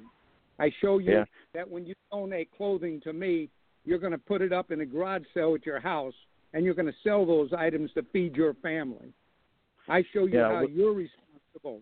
You're responsible. Yeah, well, what's nice about what we did, our homeless shelter, the first year we had a bunch of guests, and then this argument up to twenty-five people a night. And then uh, the second year, not one person uh, returned to the shelter. We had zero recidivism rate, and we uh, we got a lot of compliments, a lot of it. One girl, um, she got off of drugs. Nobody cared. Um, another person, one year he was – Um, an alcoholic, problems, marriage about to fail, homeless. And then the next year, he got his life straightened out. One of our pastors got with him. And the next thing you know, he was hosting. And then he got a job. And he's heading in a really great direction. So it's really, I like what you're doing is what I'm saying. I totally yeah. like what when you're I, doing because that's what we need to do on a personal level. Yeah. When I do prison ministry, ninety-eight percent of the people in prison return. When I do prison ministry, less than three percent return to prison. That's awesome. I did it for That's what we years. need. Yeah, yeah, well, I, I love what you're doing because this is how we beat socialism is when Christians step up to the plate, uh, show mercy and direction, and sometimes be tough as nails. Um, that's that's what's needed to beat socialism. Like you're saying, eighteen hundreds, the churches, people would go there. And that's a, a beautiful thing if we can get back to that or inspire more people to get away from that. And get jobs and get. So there's a certain dignity when people work. You know, even though I was out in the sun, one hundred degrees, and I was so exhausted. Um, you know, there's a dignity to that, and socialism robs people from their dignity. So how do we? How do we? I mean, you're obviously doing it on a personal level, and I totally many compliments to you on that. When I was thirteen years old, I hoed watermelon, picked corn, worked with migrant workers, and cleaned out outhouses. A hundred hours a week, made thirty-three dollars. Before given the choice because of my own family background at seventeen to go into the Army or go to jail. And the motivation of God bringing me into a different path was unknown to me until nineteen ninety-nine. So the answer to your question, when they listen to my story and they hear my past, I don't become a statistic. I become a real person. And because I'm a real person and have a real history, these prisoners, these men and women, can relate to you. If you went through life blessed with everything, and you went and taught, you have nothing. But if you go through your trials and tribulations, these are your learning devices on how to become successful. So I know how to become successful because I've been through the trials and tribulations. Trials and tribulations and failures are not negative. They are the stepping stone to success. When I taught Napoleon Hill, when I taught Think and Get Rich, when I wrote my book, The eighty-six Principles of Walking Your Vision, when I sat down and hand out thousands and thousands and thousands of literatures, when I do all this, I give a person twenty dollars, and I give them my book. And I said, if you don't read my book and you're here next week, I'll give you another twenty dollars. I never had one person return for the twenty dollars, and I gave out hundreds of thousands of these books over a fifteen-year period. So the answer to your question is, you influence a person to open up their own mind. You're the one that says, I've been there, I've done it, I've lived it, I've overcome it. If I can do it, so can you. They look at you, and they realize that. What's the name of the book? I want to write it down here quick. I'll grab a it's pen. On my website. It's on my website. It's called Walking Your Vision. It's in Spanish and English. Uh, you just go down the list. There's a PowerPoint presentation on how we were founded. There's a second one. It's called Walking Your Vision. Uh, you click on it or you email me at c f a b america dot com, and I'll send you the P D F file, which will open it. You can also go to my church, c f a c s dot com. You go to the books, and you'll see the book Walking Your Vision in Spanish and English. You click on it. It will open. It's free. And you download it, and you print it. It's eighty-six uh, principles on how to be successful, how to be a leader, and what does the Bible and the Scriptures say about it. Wow. What, what's your email again? So I, I want to get the P D F. Okay, the P D F file, you can do it two ways. You can go to c f a c s dot com, click on Books. You'll see it on the right-hand column. Click on Walking Your Vision. Or you can go to c f a b america dot com, and I will email it to you directly. There's no charge. I own nothing. Everything I have and everything I've done does not belong to me. I have uh, churches that can, copy everything I, I do. It's free. Yeah, can you can you say that a little slower, the website? Website is Christ Found All Creation Saved. To be my airplane company, Charles Frederick Aircraft Sales. God took my name. It became c f a c s c fax dot com. That is okay. The academy. Walking Your Vision Academy. C F A C. I'm sorry, a little, I'm, I'm really tired. Okay, C F A C. S. C F A C S. Christ Found All Creation Saved. Dot com? Dot com. Yes, sir. And okay. you, you okay. click on books. That's a fifty-two week school. Everything is free. You click on books, go to the right-hand column, and you'll see everything you need about that particular book or any other book to include marriage counseling. Okay. Well, that's cool. I want to check that out. Yeah, and so you do that. Um, All right. I, I, I've said enough. I, I need to uh, tur- turn over the airtime to others. Can I go into the okay. final... So go ahead. All right. Well, let's get it. Let's bring Susan in and get some. Uh, let's get some of Susan's thoughts. We got plenty of time, but let's go ahead and get uh, Susan, some uh, Susan uh, back in here. Go ahead, Susan.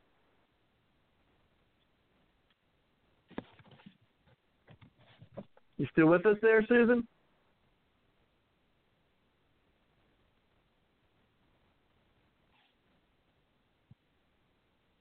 Okay, well, uh, go ahead and bring it back to you, Doctor Tolbert.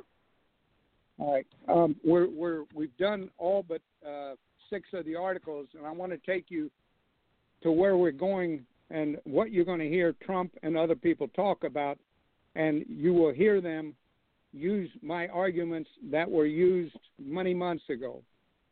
A strong armed forces increase in manpower and the return of draft is the only way to return America to the force that other countries and our enemies would not want to see happen. The current political system has weakened the U S and has created an atmosphere of terrorism. by having ready armed forces and the understanding that troops on the ground win battles, will hold the enemy at bay. Since the reduction of our military and the enrichment of manufacturing weapons, we have lost the respect of all nations, to include our allies. A well-trained army backed by generals who understands troops on the ground is the only way to fight terrorism. Our borders will only be secure when our enemies understand we will not only search them down, but that we will go to the cause and treat the problem. Under the welfare, the only way to decrease welfare is to educate, empower, employ our young. Currently, we're working on a program that will train our citizens to earn a better income and survive. A hands-on training, along with on-the-job training, teaching by hybrid school system, where online classrooms, parents are working jointly to reduce poverty, and the interaction of assemblies, regardless of their doctrine. The amount of regulations permitting the religious organizations from feeding, clothing, and sheltering the population has a greater cost to the government, which is leading us to a socialist nation. We will also help those we have that have need for our help, but that number can be reduced and become manageable with proper training. Congress must declare war before the military is deployed. America gets pulled into too many proxy wars because Congress does not adhere to the Constitution. The United States has not declared war since nineteen forty-two. The last time one of our enemies surrendered was nineteen forty-five. Putting boots on the ground is not declaring war. Congress must identify enemies. This includes calling radical Islam terrorism, radical Islam what it is. The military fails at nation building because of policing others is not its purpose. Congress must overhaul the rigid promotion system in the military. Commanders should have the authority to promote subordinates based on merit. The military brain power is byproduct of government inefficiency. Congress must reform, reform the procurement and contract process. Waste, fraud, abuse are rampant in our military. Just because someone says it helps our military doesn't mean that that's true. Congress can fight charism, chari- chari- yeah.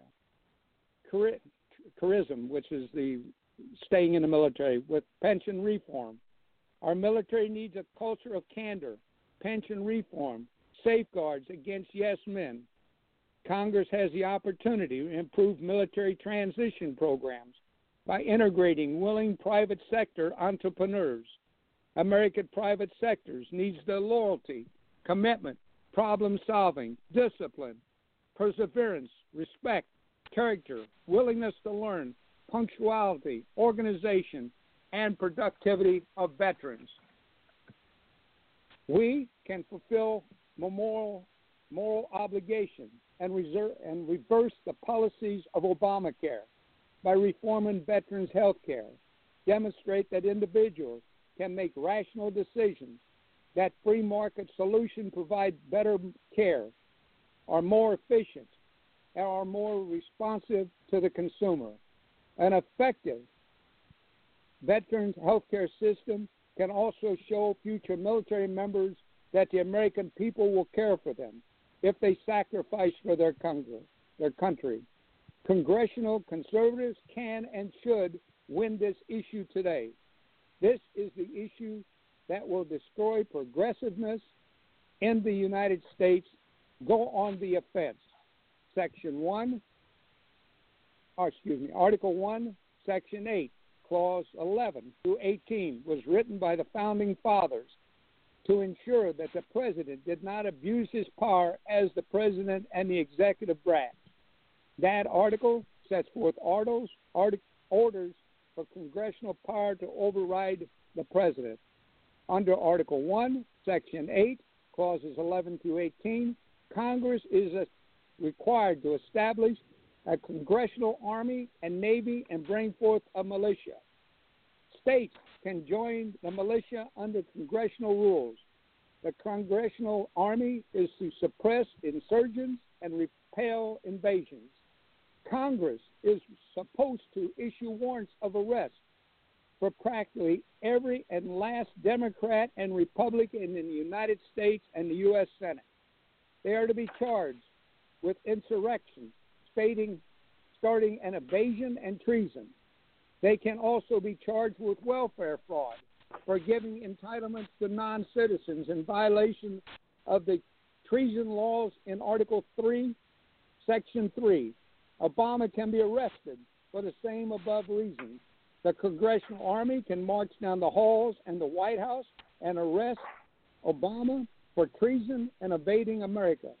It is up to the American people to enforce the First Amendment. You have to take and read the Constitution to make a statement. You cannot give an opinion unless you can quote where in the Constitution that we have a right to arrest anyone who has violated and committed treason. In two thousand ten, Obama was advised to not support ISIS. Obama and Hillary Clinton supported ISIS. They did it again in two thousand twelve. They left weapons on the ground. They allowed the conveyance of multi-millions of dollars of armed aggression. They did not take on Iraq's oil reserves. They passed through Iraq without conquering or putting enough boots on the ground. Our next president of the United States and our next senators must take charge and bring order back to our military. Obama has fired our military generals. That was for what I am saying. He has only hired and kept generals that are yes people. If I was the president of the United States as the commander-in-chief, the first thing I would do is fire every general that's currently in the Army, and I would bring back every general that was released by Obama. And we can go from there if there's any comments. Yeah, I, I think that's a good idea. Yeah, he put all his uh, his generals in there, and, well, we know what that's like. Uh, let's go ahead and bring it back to Susan. We got John who wants to get on the line as well. Uh, and so we'll get John in. But first, uh, let's go ahead and bring Susan back, and then uh, we'll get uh, John in, and then Kelly, if you got any more from there, and we'll uh, see how the show goes. We've got about, um, oh, wow, maybe thirty minutes before I have to start taking closing comments and, and, and changing things up for, for the show. Uh, and then looking forward to uh, having our guest on next week, uh, gentleman uh, running for office, and we'll get uh, him in uh, next week for that. So let's go ahead and bring it back to you, Susan. Um, yeah, I'm sorry. I was I, I had someone blabbing in my ear, and I know you didn't want to hear him, and I couldn't hear you and him both. Um, but uh, I found something. Now, I know what he said about Islam and all that, but um, I don't know if you guys have heard of Alberto Rivera. Um, he used to, he was a Jesuit priest, and um, I'm sorry to say that I don't know how you guys feel, but I know for facts here and what has been written that Islam. Well, you know, there's Islam as a religion or whatever you want to call it in Iran. They were the Medo-Persians. They were not from the descendants of Ishmael. They were their own. They conquered Babylon, in fact, the the one that was run by Nebuchadnezzar. They were the silver body in, in that Daniel saw in the dream. And then came Greece, and then came Rome. And then came the feet at the bottom that were made of iron and clay. So um, they were not well, a, a descendant. So not everybody who takes, who worships Allah, so to speak, uh, is uh, uh, from the descendant of Ishmael. But um, Muhammad was with his uncle when a Roman Catholic monk learned of his identity and told him to guard him, that he might be persecuted. You see, the Catholic Church was behind the forming of Islam. They did it for their own purpose. They did it to um, eliminate both the Jews and the true Christian believers who refused to accept Roman Catholicism. And they saw the multitudes of Arabs as a source to do their dirty work. Uh, now, there were some Arabs who were Roman Catholic, and they were used in a spy network to carry out Rome's plan to control the multitudes of Arabs who had rejected or did not accept Catholicism. And that's how the Crusades came to be. They wanted the city of Jerusalem, and they were using the for the hordes of Muslims for that too. And uh, Kahadja had a cousin named Waraqua, who was a faithful Roman Catholic, and became Muhammad's advisor, and he had tremendous influence on Muhammad. Um, the Vatican had Catholic Arabs across North Africa who spread the story of the Great One, who's chosen to be their god. And when Muhammad was being trained, he was told his enemies were the Jews, and the only true Christians were Roman Catholics. He was taught that others calling themselves Christians were actually wicked imposters and should be destroyed, and they still do that to this day. Okay? Um, so there is many, there's much, much proof that, and they don't want you to see that connection between them and the Catholic Church at that time. It was later the Catholic Church lost um, control of them. Um, uh, Muhammad also wrote under Waraqa's direction that Abraham offered Ishmael as a sacrifice. The Bible says that Isaac was a sacrifice, but Muhammad removed Isaac's name and inserted Ishmael's name. So they built a mosque, the Dome of the Rock, in Ishmael's honor, on the site that was destroyed in seventy A D of the Jewish temple. Okay? How could they have given a sacred shrine to, a shrine to the Pope without causing a revolt? Well, the Pope realized they were out of control, and uh, he was really upset about that. War was in, inevitable because you don't turn on your master. And uh, they had. So nobody was winning, and so he raised up his armies and called them crusades to hold back the children of Ishmael from grabbing Catholic Europe. They were going to try to go as far as invading Europe. So there's a lot of history there, and we have to remember that it, it didn't start until really until until the Catholic Church at that, in that time started. You know, yes, there were Arabs, you bet. Yeah, there was, but this is not when Muhammad and his stuff came to be, and when they were behind it. So this is my little history lesson here. It goes into and, many. And, my, yeah, go ahead. I'm not. Yeah, I'm not going to disagree with you. I do know that when Muhammad died in six thirty-two, what took place, and I do know at the age of forty, uh, he was out the Knights of Templar, which was the Christian Crusades. And that he went out and was destroying uh, and part of the movement, which France got involved, which is now part of Ireland, of, of removing. And I do know in six thirty-four, called the Ridda Wars, and you have to remember, I don't make a comment unless I can back it up someplace.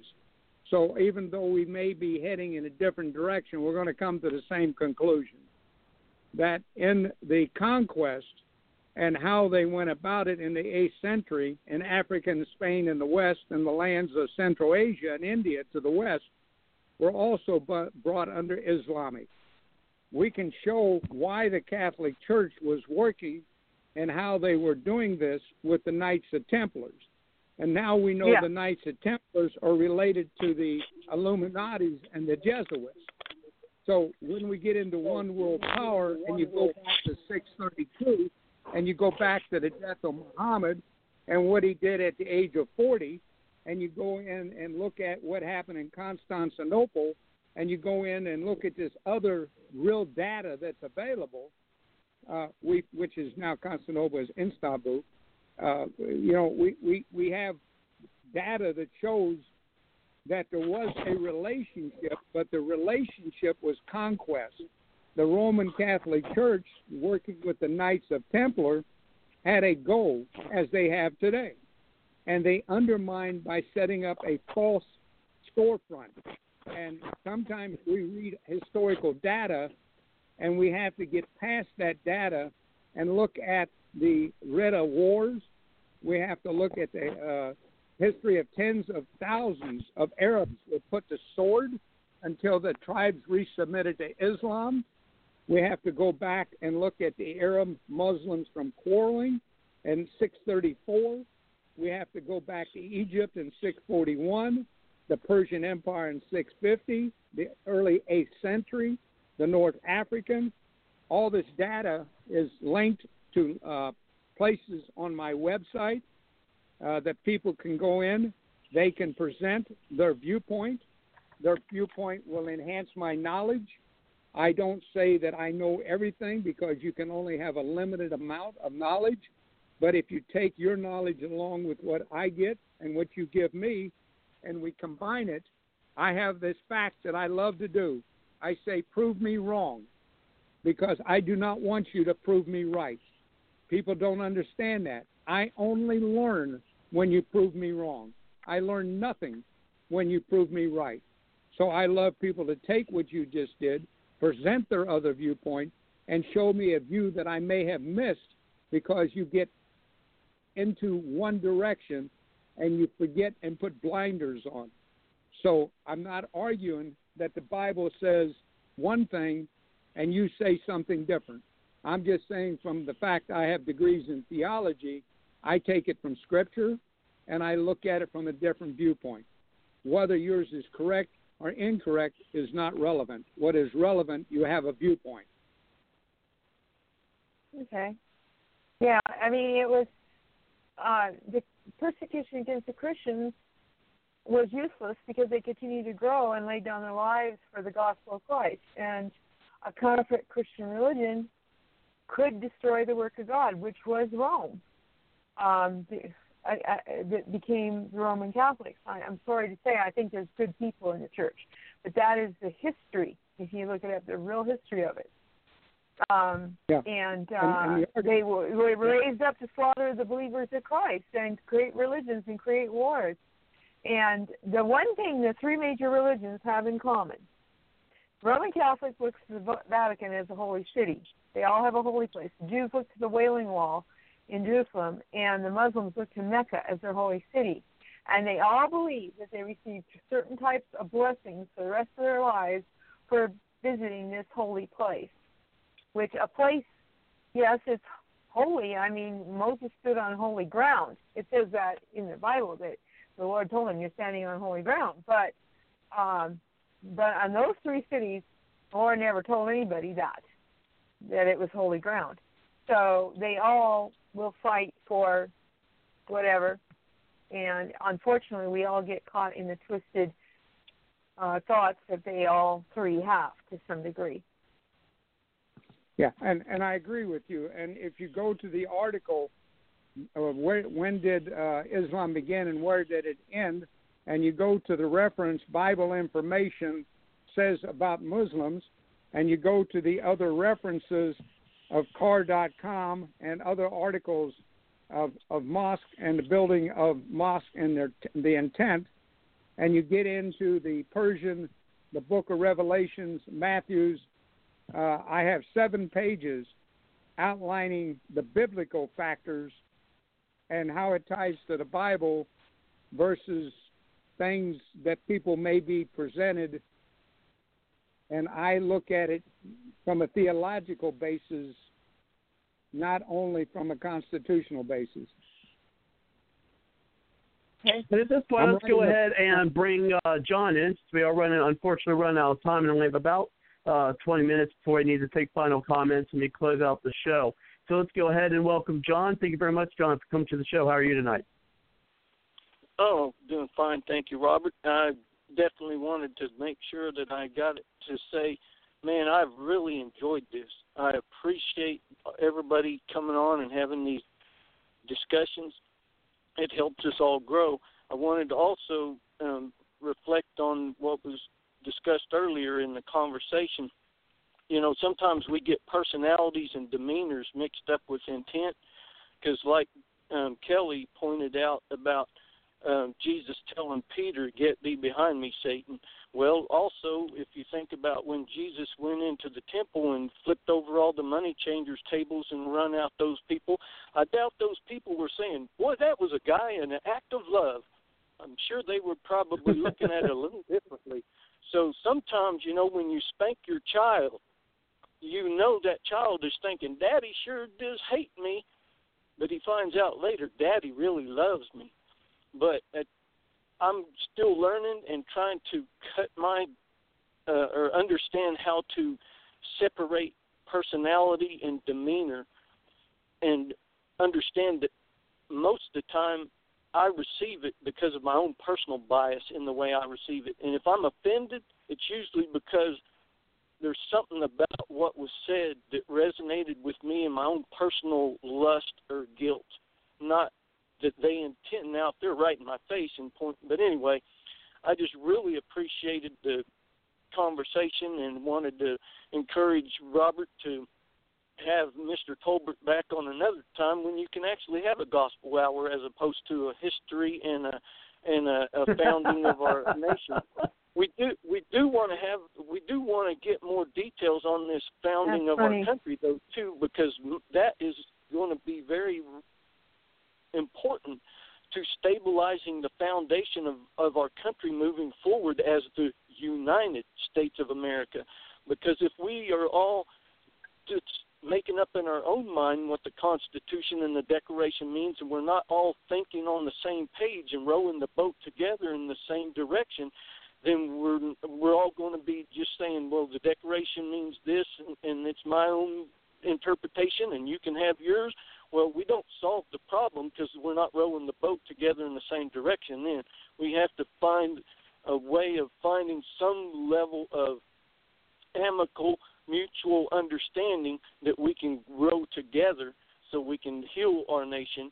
Otherwise, we're just going to keep separating. But I I'm just wanted to encourage everybody to keep up the good work. I think it was awesome. Thank you for your time. Well, thank you. Well, I appreciate you, yeah, coming to the show, and definitely, uh, speaking of that, if, uh, folks, whether it's on your email or your Twitter or your Facebook or word of mouth, uh, which, of course, uh, is just as important uh, as we've uh, discovered this evening, uh, to share out the link uh, so they can hear our uh, show tonight, as well as uh, to join us on subsequent shows as we move throughout uh, the election here, two thousand sixteen.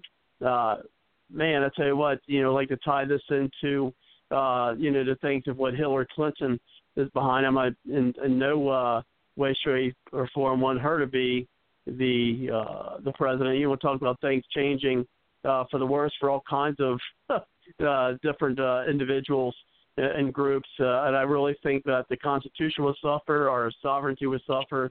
Uh, those who are religious, I think your religious freedoms will suffer, uh, as well as definitely – Uh, will suffer with uh, the way she'll uh, just ev- uh, eviscerate uh, the Constitution and especially certain ones of our amendments, uh, including uh, the Second and I would even say Tenth Amendments, uh, would be eviscerated under a, a Hillary Clinton presidency.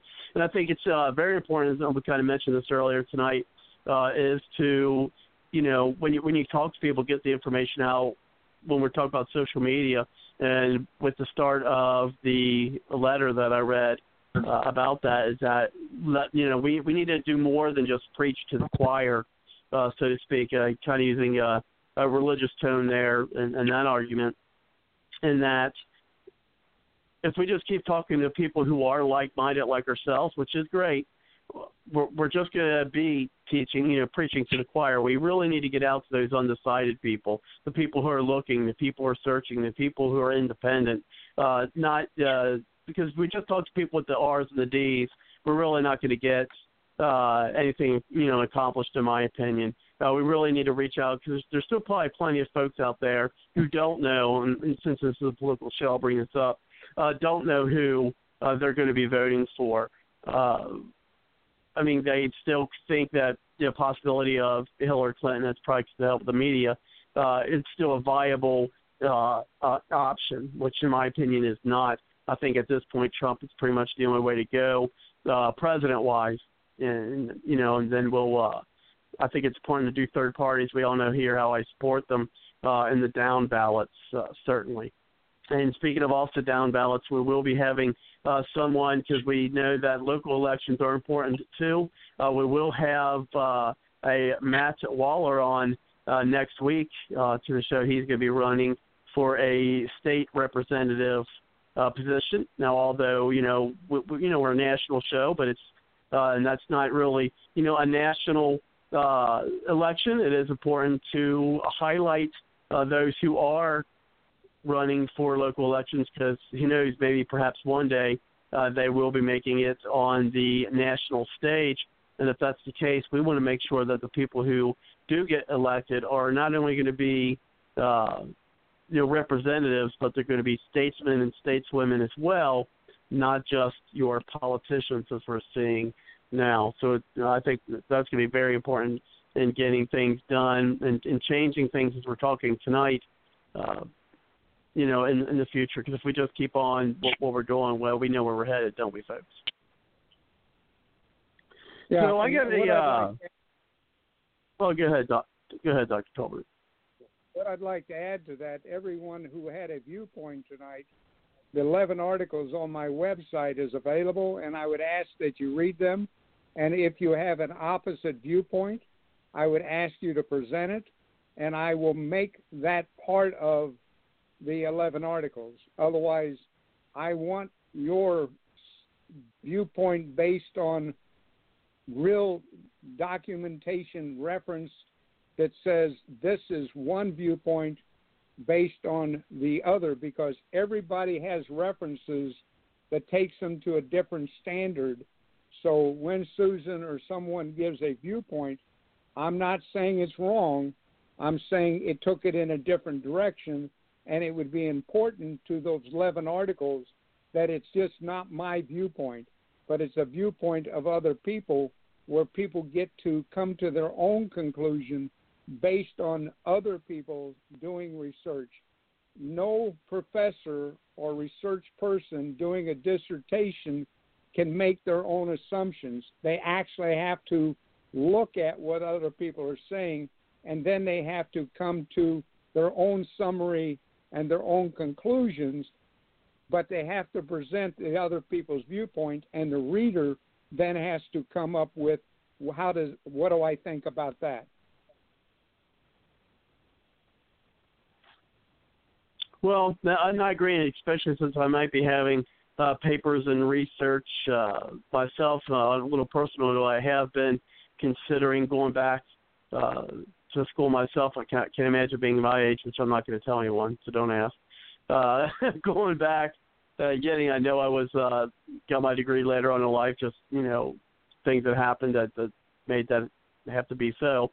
Uh, but considering getting my Juris Doctorate, and so it, it'll help out with, you know, my career path, you know, at the company I'm with it presently. Uh, so I'm kind of bantering that uh, idea back and forth. I, I don't know if that's uh, what I'm going to do. If I do, I'll probably end up just going part-time. Uh, but, you know, we'll see. Uh, it's, it's just a grab I wanted to get for, you know, quite some time anyway. But, I, you know, it's, it's going to be a lot of work, a lot of time. Me, so, you know, it's it's kind of something I'm like, oh, my gosh, I, I want to do it. I part, Pardon me, don't want to do it. But, boy, I know it's going to be a lot of time commitment. Now, let me just give you a viewpoint on that. In two thousand two, I went back to school, got two master's and a doctorate degree. I finished in two ten. I'm seventy-four years old. Well, so I appreciate you it. My, you know, my, my dad, he'll be he'll be eighty-six the end of this uh, end of this month, and so you know, if I got his his genetics, I'm going to be around for uh, quite some time myself uh, now. You know, so, but, uh, you know, as, as I said, I'm going to be using it for, you know, for, for my career path, unless, you know, I, you know, I get picked up by another radio station or something of that nature, then that would be a different path. I mean, that'd be a preferable path for me. I'd rather do that. Uh, but we'll see uh, what things bring. Yeah. Remember, Moses was eighty years old before he finished his journey for forty years. So age is not relevant. What is relevant, your own self-motivation, and what you're going to do next. And that's what we teach. We teach it's about you. You'll get the calling. The door will open. You'll pursue the path. You will accomplish it. No one is responsible for that until you open that door, and it'll happen because you've already put it in your subconscious. It materializes. It becomes a fact, and it's done. Yeah, I like that mode of uh, I like that mode of thinking. I really do. And it looks like we got about twenty minutes, unfortunately, till the end of the show. And so what we uh, generally do about this point is to uh, get some finishing thoughts uh, on uh, the issues. And first, I'm going to go ahead because you know, no, uh, Kelly got some things you got to work on. So let's go ahead and we'll do it this way. We'll get your uh, finishing thoughts or final thoughts is what we call them here on the show. There was an audio clip I wanted to play. Uh, it's about four minutes long. Uh, it was actually, uh, remember the time Chris Christie uh, was, uh, it looks like he appointed uh, a Islamic or Muslim uh, judge to be on one of his courts, and he was uh, defending his reasoning uh, for that. And I know there's talk about him being, uh, you know, if Trump does get elected, being Attorney General. Uh, I, I, could, I can see some pluses for uh Chris Christie being the Attorney General. I think that he would pursue, uh, you know, the criminalities of Hillary Clinton. I think he would pursue that. But, of course, on the flip side, uh, you know, would he also put in uh, judges who think Sharia law might be something that's okay for the United States, or at least on the, uh, you know, appellate courts? Uh, so we'll, um, unfortunately, get to, to that. Maybe if I, we'll uh, have a few minutes for – for that, but unfortunately we won't have enough time for discussion. It's probably another one of those shows we probably could have fit another hour into, but uh, just don't have the time for that. Uh, so let's go ahead and, uh, Kelly, we still got you on the line, so you can give us uh, your final thoughts for the night. Well, I appreciate uh, Doctor Tobin, Tobin coming on, and I think he's an excellent example of personal change and moving forward and inspiring people to do the same. And uh I think that's one of the greatest um, tools to uh, remove socialism and bring people dignity, um, of course, help the family, et cetera, et cetera. So, of course, I've been accused of being a constitutional scholar. The three branches of government, though, are Larry, Moe, and Curley. So hopefully we can attract people to um, join us and get large numbers and make a difference. Um, John, I like your comment. It's interesting. Yeah, Jesus did turn over the tables. Uh, the money changers, and, you know, I, I believe that every second of every day when Christ walked the earth, he was acting in love. What was the love that he was um, acting on? Of course, love of his Father when he turned the, change, turned the tables. But love also has to uh, be just. Um, to love justice is key, and he was, uh, Christ was obviously angry, a righteous anger, Um, at the injustice going on. Probably the poor were not able to buy um, animals for the sacrifices, and so he was angry at the injustice towards the poor, and and so he he did that. And it's, you know, again, I'm going back to studying Christ. At times he was gentle and talking and attractive. Other times he's tough as nails. I don't have the maturity to know when to do that and when not. I'm still trying to figure it out. But I think if we make our message attractive and at times be just blunt forward with what we're saying, I think we're going to we're going to have a, a, a, a really good effect in attracting more people into respecting the Constitution and, and our liberties be respected. So, um, good points there, John. So, anyway, yeah, I just I just enjoyed this conversation, and uh, hopefully we will see uh, Doctor Tobin again. I'm going to look up your book and uh, get some inspiration from that. So I guess that's about all I have to say. Well, thank you very much, as always, Kelly, uh, for coming on. Uh, as you and I have talked off the air, you know, I am working on something, or at least looking into uh, something, and, and you know what it is, and that's something we'll keep behind the scenes, uh, and getting Bard's Logic, uh, increasing viewership, or listenership, I should say, uh, for that as well. And, you know, perhaps if that comes to fruition, it's going to be some time Uh, before, you know, it's implemented, if, if we can even get that far. Uh, I'll let folks know what, you know, when that time comes, but we are in a research phase of seeing on how we can do that. Um, and so once I uh, know more about it, of course, I will uh, share it uh, where and, and when I can. Uh, so let's go ahead and we'll do it the, this one. We'll bring it over to you, John, for your final thoughts, and then we'll bring it over to Susan. And then, uh, of course, we usually give, uh, or almost always give, our final, final thoughts to our guest uh, before I have to close things out. So let's go ahead and bring it over to you, John, and then Susan, and then we'll bring it back over to you, Doctor Tolbert. Uh, go ahead, uh, John. Yeah, um, I appreciate what Kelly was just saying. It reminded me of Matthew twenty-three. If anybody reads the Bible and looks through it, Jesus is speaking truth to power quite often, saying, "Woe unto you, scribes and Pharisees, hypocrites." And it, it does matter sometimes on, you know, how it's delivered. And if you look in the um, Second Corinthians eleven fifteen, you'll see, too, that we have to be careful that sometimes the wolf is in sheep's clothing. And it, it, it's, it's a struggle learning how to decipher when is the right time to be what or present it in a certain way. And I'm still in that struggle, too, so I'm with you there, brother. And I just say praise God for all the great conversation. And um, I'll be praying for you, Robert, that your God-given dreams come true and all the resources to make your full, your family full to beyond your expectations. And thank you for your time, and everybody have a great week. Well said, John. You too, John. Appreciate it. Go ahead, John. Well, I, I was just complimenting John, um, but yeah, I'm just all right. I'll shut up again. That's okay, Kelly. Uh, let's go ahead and bring it over to you, Susan.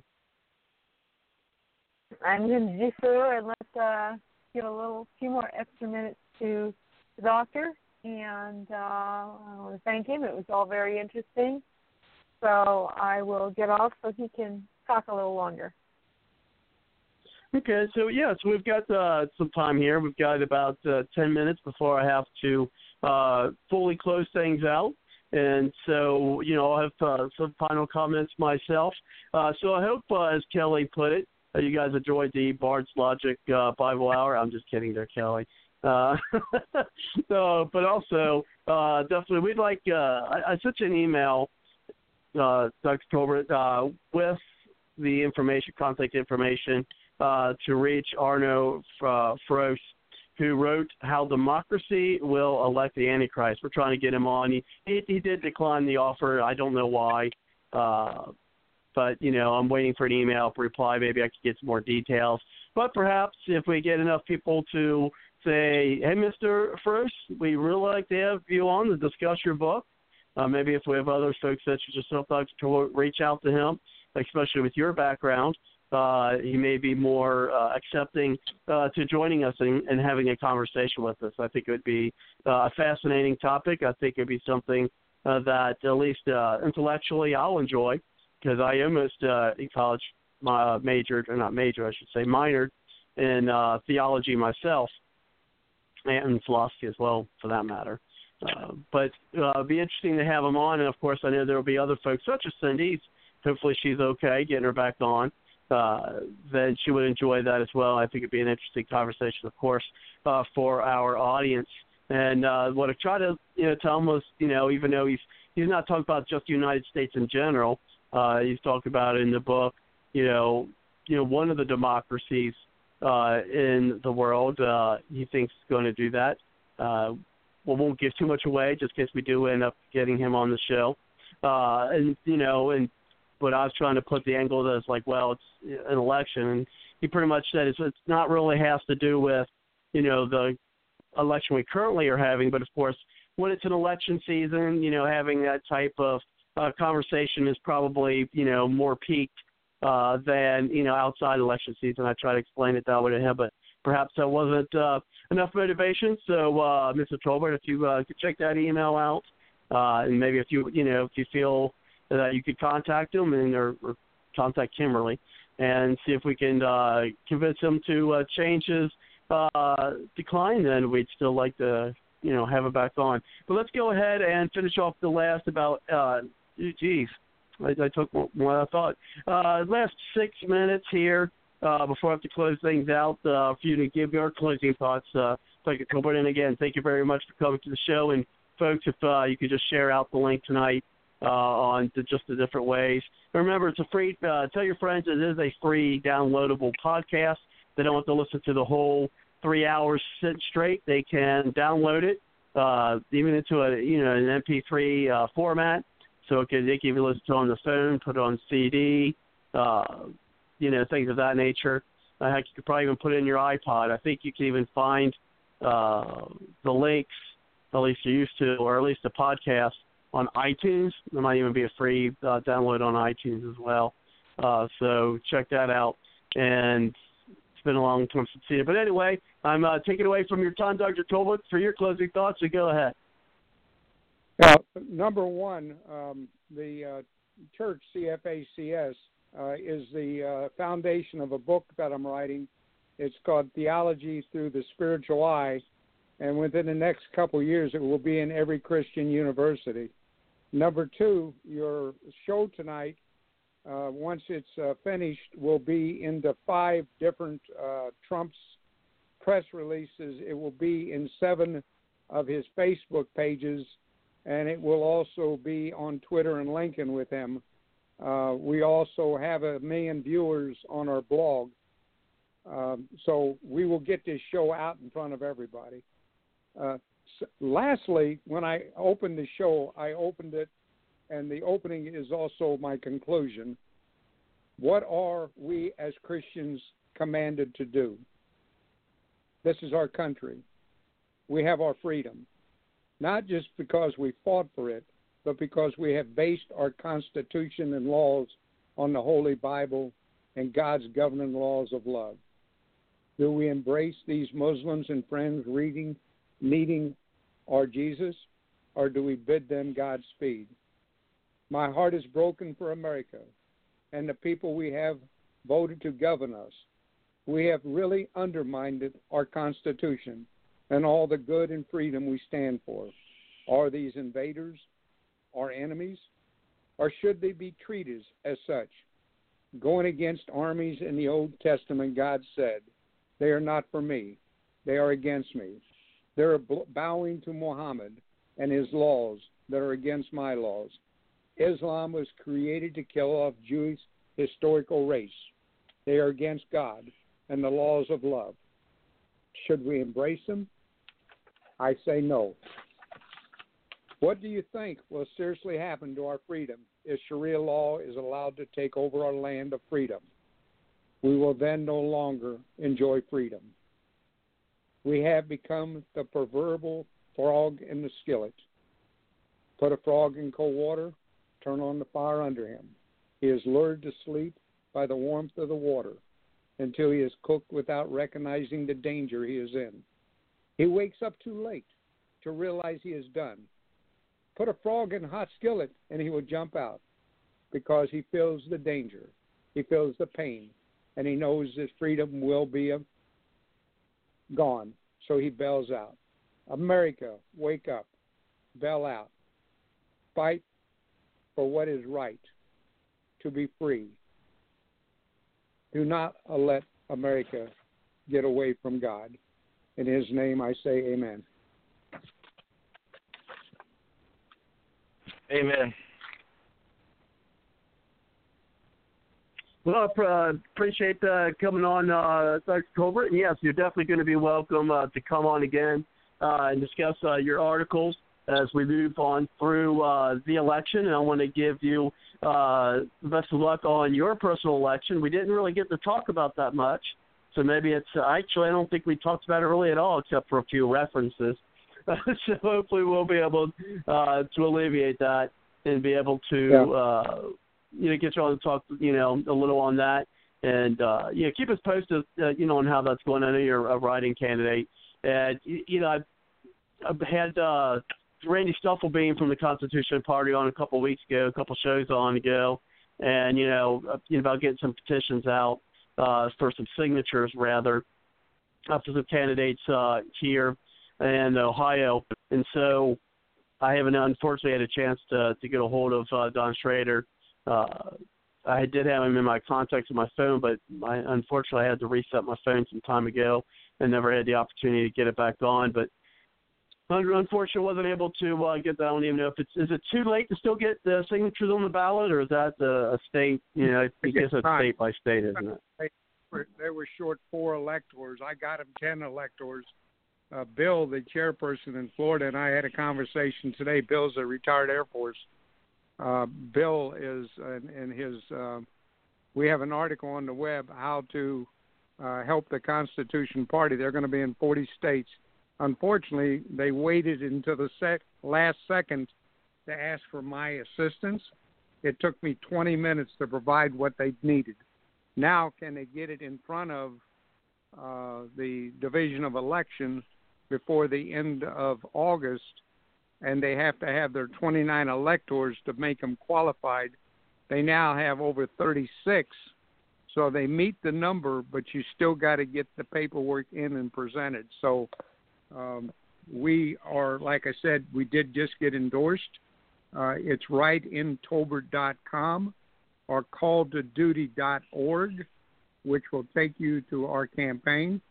Uh, we are staying as a write-in. Uh, we're staying as a no party, but we do believe that we want to make sure that you have options. This is one of the unfortunate things going on in America today. And I tried to stay away from the fact I'm running for the U S Senate because of the nature of the program. But I am mm. a candidate for United States Senate replacing Rubio uh, in uh, November's race. No, oh, wouldn't that be nice?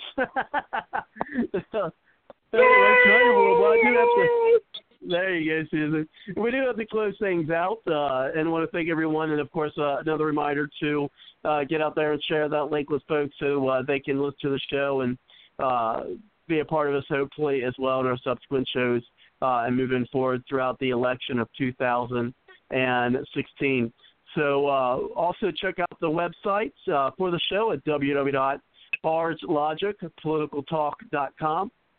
as well as the Facebook page there as well. Uh, check out the different pages, uh, the Bard's Logic Newsroom. You also have uh, the video there as well on Bloomberg T V.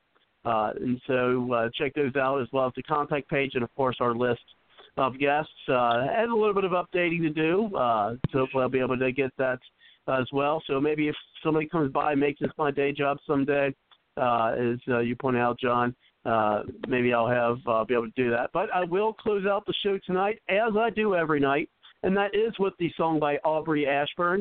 Uh, and you can hear more of her music by going to w w w dot aubrey ashburn dot com. So thanks again, folks. Take care. We will see you next week with Matt Waller. And have a good night, and take care. Cindy, we missed you, girl. Hey, folks. It's Walter. Oh,